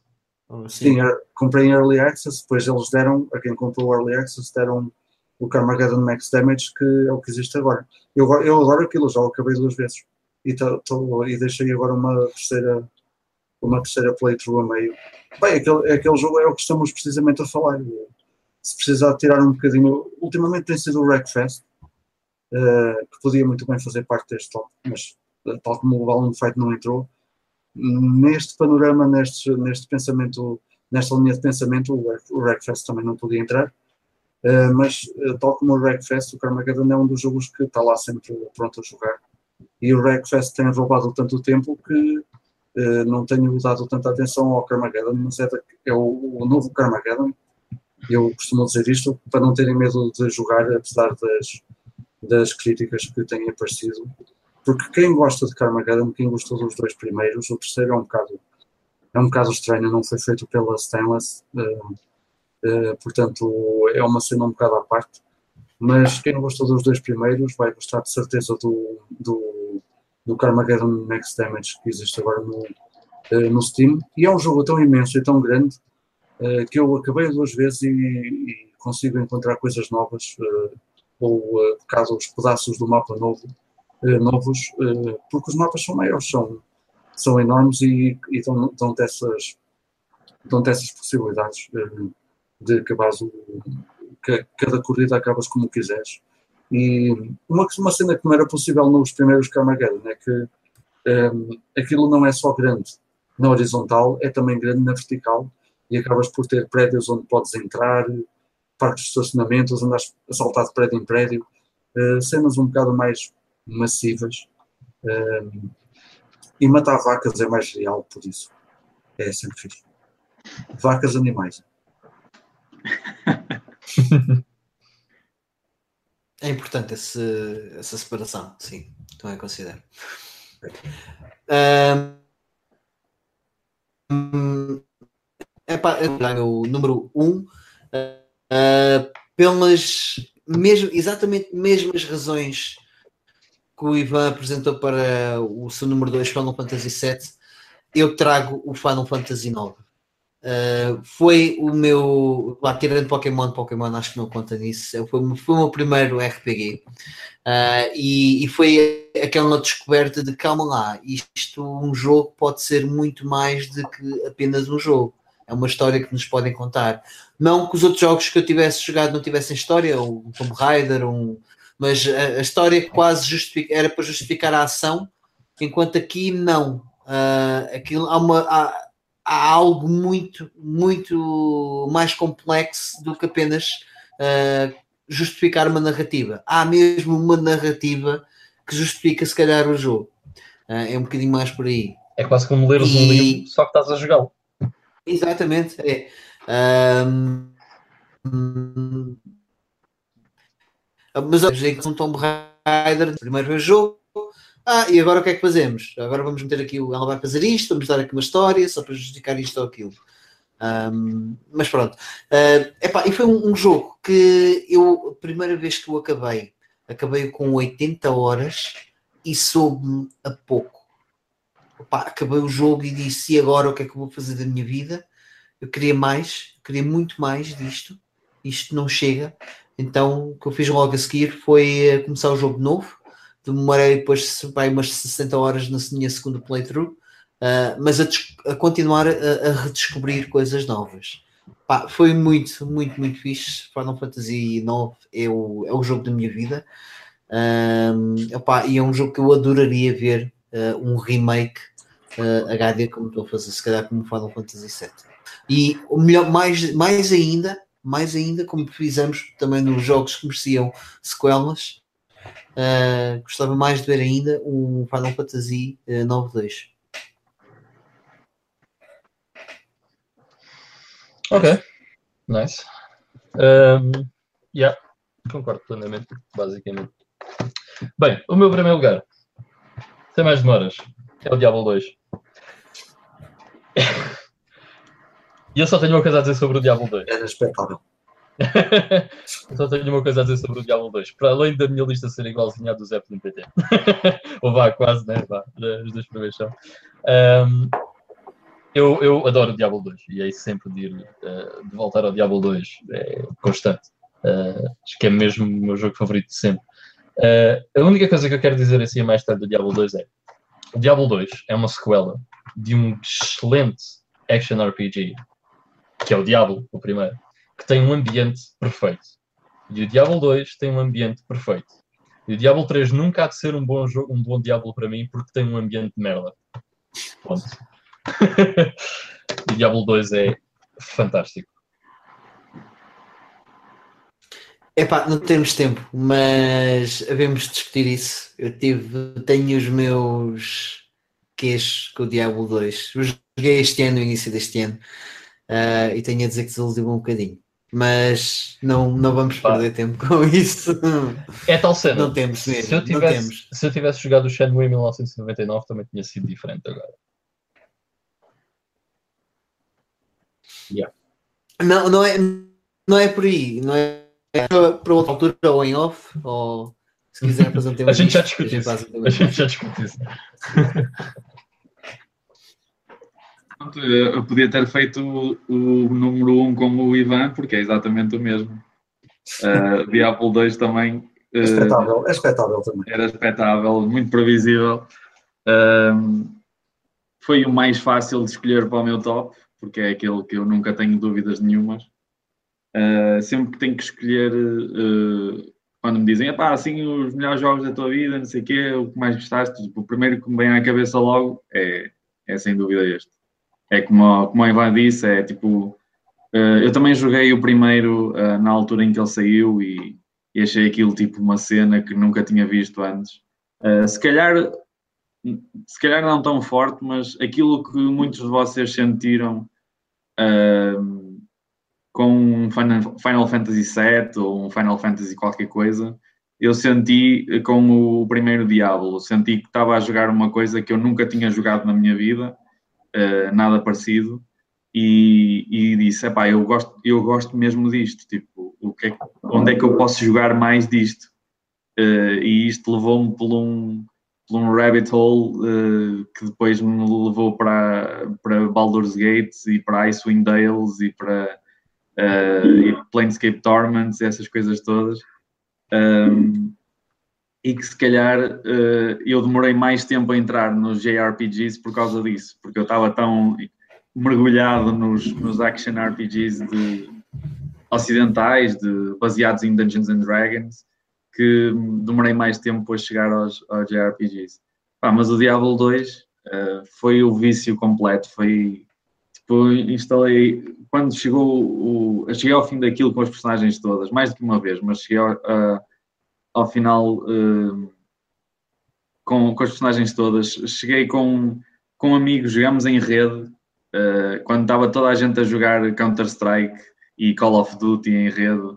Uh, eu estava com amigos a jogar Diablo 2. Chegamos ao fim também, que é super difícil, porque quando, quando vocês jogam não sei se, se, já fizeram isso. Eu nunca joguei online, só joguei mesmo em rede. Por isso não sei se o online funciona da mesma maneira. Mas quantos mais jogadores tiverem na party, não é? se vocês forem dois ou três ou quatro amigos, aquilo aumenta a dificuldade dos inimigos uh, de acordo com isso. Ou seja, se vocês estão a jogar sozinhos, entra um amigo vosso para o vosso lado, os inimigos ficam duas vezes mais fortes e quando vocês vão à porrada com eles, eles estão duas vezes mais fortes. Portanto, se vocês forem sozinhos, vão levar na boca de certeza, se não estiverem preparados. E depois, se tiverem três, quatro, imaginem o, o escalamento de, de, de, dificuldade que isso tem. E foi, foi outra, outra experiência nova com o jogo. Depois saiu o Lords of Destruction, na expansão, vieram mais duas personagens, eu fui ao fim com as duas personagens. Tipo, eu acho que nunca fiz isso com mais nenhum jogo e mais nenhum jogo me marcou como aquele. Aquelas pequenas coisinhas. Oh, e o Lord of Destruction já tinha 800 por 600. Cuidado com isso. Ah, pois, já só 340 por 480. Muitos mais pixels para, para uma pessoa admirar. Uh, não, mas tinha muita cena, pá, muitas cenas para explorar. Uh, os mapas uh, nunca eram iguais. Se vocês fizerem uma nova playthrough, mapa de alguma maneira uh, dá uma volta, uh, para não, pelo menos para não parecer que vocês estão a fazer exatamente o mesmo, o mesmo mapa, apesar de ser limitado, obviamente. A cena do Oradric Cube é uma cena que, que é difícil de perceber sem um guia, mas que acaba por ser uma mecânica interessante que outros uh, jogos não faziam muito bem. Um, e depois aquelas pequenas tive coisas. bastantes problemas com, com isso. Porque o meu maior problema com, com o Diablo 2 foi não entender como é que eu me podia defender de determinados tipos de ataque. Uh, opa, logo no primeiro boss, ele tem um, a cena do poisoning. Uhum. Opa, e eu andava a tentar encontrar uma forma de me defender disso para não estar constantemente a abrir portais para me curar, para voltar e abrir portais, curar-me, voltar e né, né, queria arranjar uma forma de minimizar essas viagens e não estava a perceber como é que poderia usar. Uh, não é, não, não, e não estava a conseguir uh, encontrar uma forma e não consegui. E, aliás, e, na altura a minha melhor uh, armadura com o Radric Q foi destruída por eu andar ali a fazer experiências. Ou seja, o jogo penalizou-me por eu andar a fazer experiências com, uma, com, com, algo que nem sequer está muito bem explicado. E eu fiquei assim, fónico, sério, isso está a ser bem injusto para mim. Mas pronto, não, não quero, é só, foi só um apontamento. Mas quando, quando vais andar a andar, eles quando atrás dos pilares. Está feito. Uh, Ou então não... levas itens com Poison Resist. Yeah. Mas não encontrei. Não, mas com, que itens com Poison Resist? Qualquer. Uh, armaduras, anéis, tudo mas tem Poison Resist. A questão é que não apanhei assim um à venda. Percebes? Aí é que tens está. Que, tens que farmar, tens que matar bichos, tens que esperar que eles dropem, mas, tens que ir várias vezes às cidades. Para, eu percorri os mapas todos, eu limpa, limpava tudo. Eu limpava tudo. Uh, e os que eu encontrava, tipo, minimizavam boa a defesa, tinha boa da pouca defesa, mas depois tinha poison resist. Portanto, pois, mas, acabava... mas nesse caso compensa interessa ter muito mais, interessa-te muito mais ter Poison Resist do que mais defesa. Podes sacrificar um bocadinho de defesa porque o, o Poison tira muito mais do que o, Sim, mas próprio. Não, não, era, eu, não era um bocadinho, eu era tipo 60 pontos de diferença. Era tipo, uh, percebes? era complicado. Não, não, é não maneira... encontrei um equilíbrio, percebes? Mas, é, foi mais por é, tentava matar o Duriel com Summon, com Summon Necromancer. É lixado. é, é muito complicado. E eu fiz ah, isso, e vi-me grego. Eu joguei é, com a... portais, fazes Summon, vais lá outra vez, fazes portal. Eu joguei com a, com a, com a Amazon, na altura. E tinha jogado também. Amazon? Sim. Ah, sim, sim. A Amazon é uma das mais equilibradas para se jogar logo de início, por isso até acho que fizeste bem que também foi a Amazon que eu escolhi, no... mas lá está, eu gostei muito mais do primeiro Diablo. Eu acho que o primeiro Diablo foi muito mais equilibrado nesse sentido, ainda que tivesse algumas coisas injustas, como por exemplo a acumulação de dinheiro.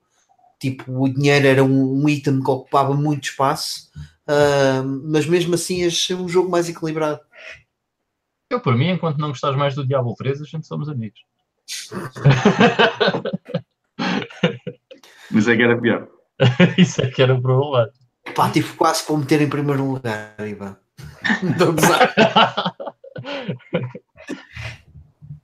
Mas pronto, é esse o meu primeiro lugar. Ah, e claro, menção honrosa uh, dentro do Diablo para o excelente uh, Secret Cow Level, que é das melhores uhum. coisas.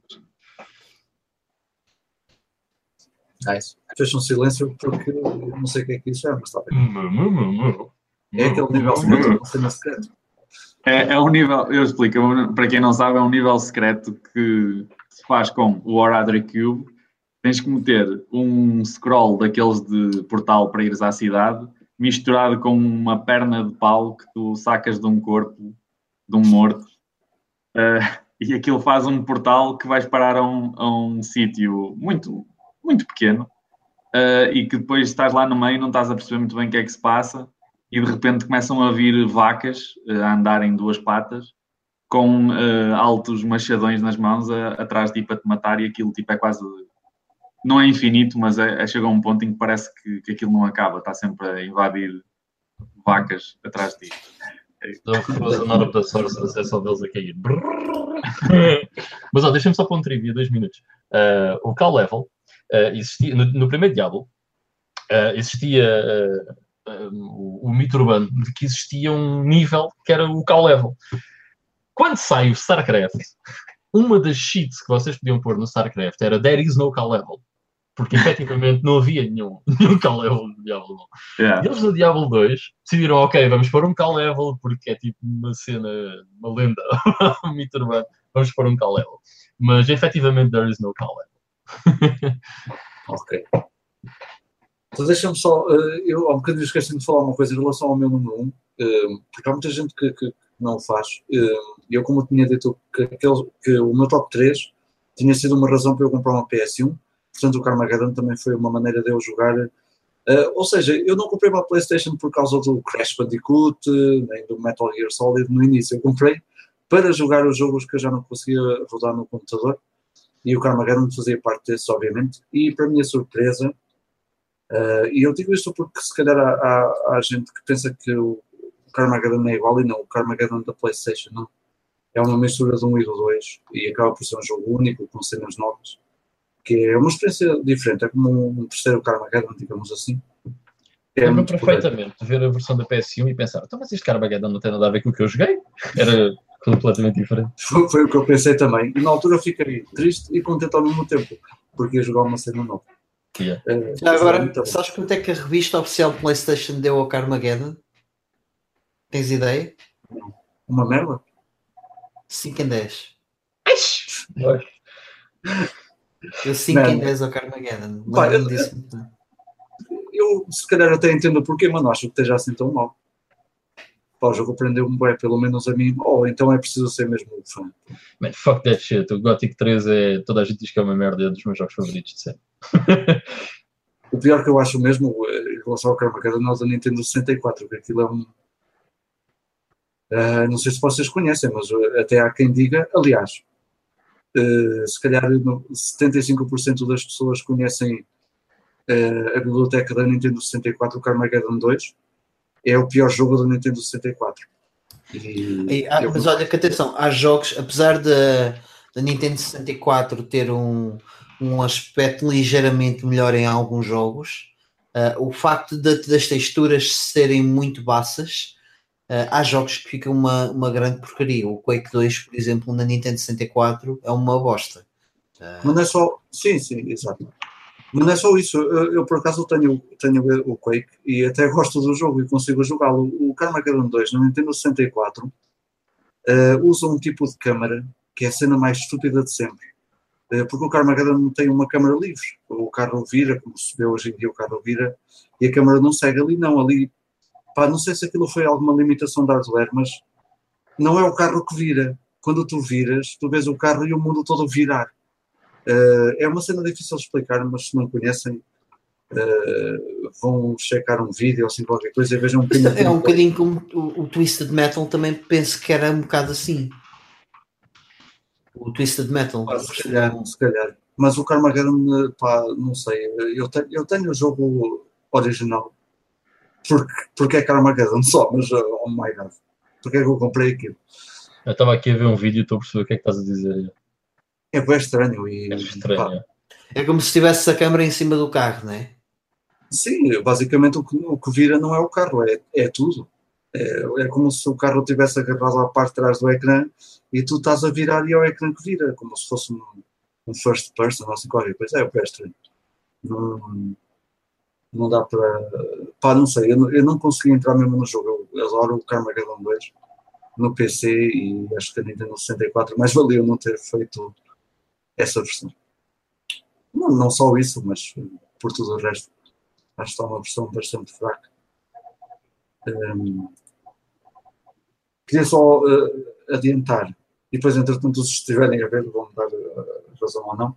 O Pedro Leite hum, pôs no seu primeiro lugar o Metal Gear Solid, e pelas mesmas razões do segundo do Ivan, e pelo que tu disseste em relação Hum. eh, ao facto daquela mistura toda de videojogo, cinema, hum, assuntos um bocadinho mais sérios no- no- nos videojogos. E hum, aqui no, no YouTube tínhamos também, hum, deixa-me ver, ver aqui ao para cima, o Ricardo Gomes tinha posto o Street Fighter 2 no seu primeiro lugar. O Zeppelin, tu já tinhas dito que tinha posto o Diablo 2 também eh, no topo. É, o Marcos Simão está aqui a falar também do, do Carmageddon 64, do Carmageddon 64. Está a falar do, do, dos dinossauros. sim. Tinha dinossauros, meu, what the fuck? O jogo é para estranho. Não, não tem. Para quem joga. Pá, eu, eu vim do Carmageddon 2 da- do PC. Se calhar é por isso que as pessoas não gostam do Carmageddon 2, porque é, é uma. É uma transição muito fraca mesmo. Não é a mesma coisa que passar do Carmageddon 1 para o Carmageddon da PS1. Eh, e estamos a falar de máquinas de 32 bit e depois vais ver a conversão para uma máquina de 64 bit e é, e é horrível mesmo. E pronto. Acho que já dissemos tudo. Ah, o Zeppelin fala também aqui do Carmageddon, está grátis, sim, é uma versão gratuita na Play Store, para quem quiser experimentar. Eu acho que é uma experiência muito fixe, Eh, melhor do que o que eu esperava. É muito porreiro jogá-lo e consegue-se jogar bem no touchscreen, o que é uma cena que é pouco usual eh, para muitos videojogos que usam botões no, no touchscreen. E não sei se querem adicionar mais alguma coisa, porque também já está um bocadinho tarde. Quero adicionar que já estou instalado.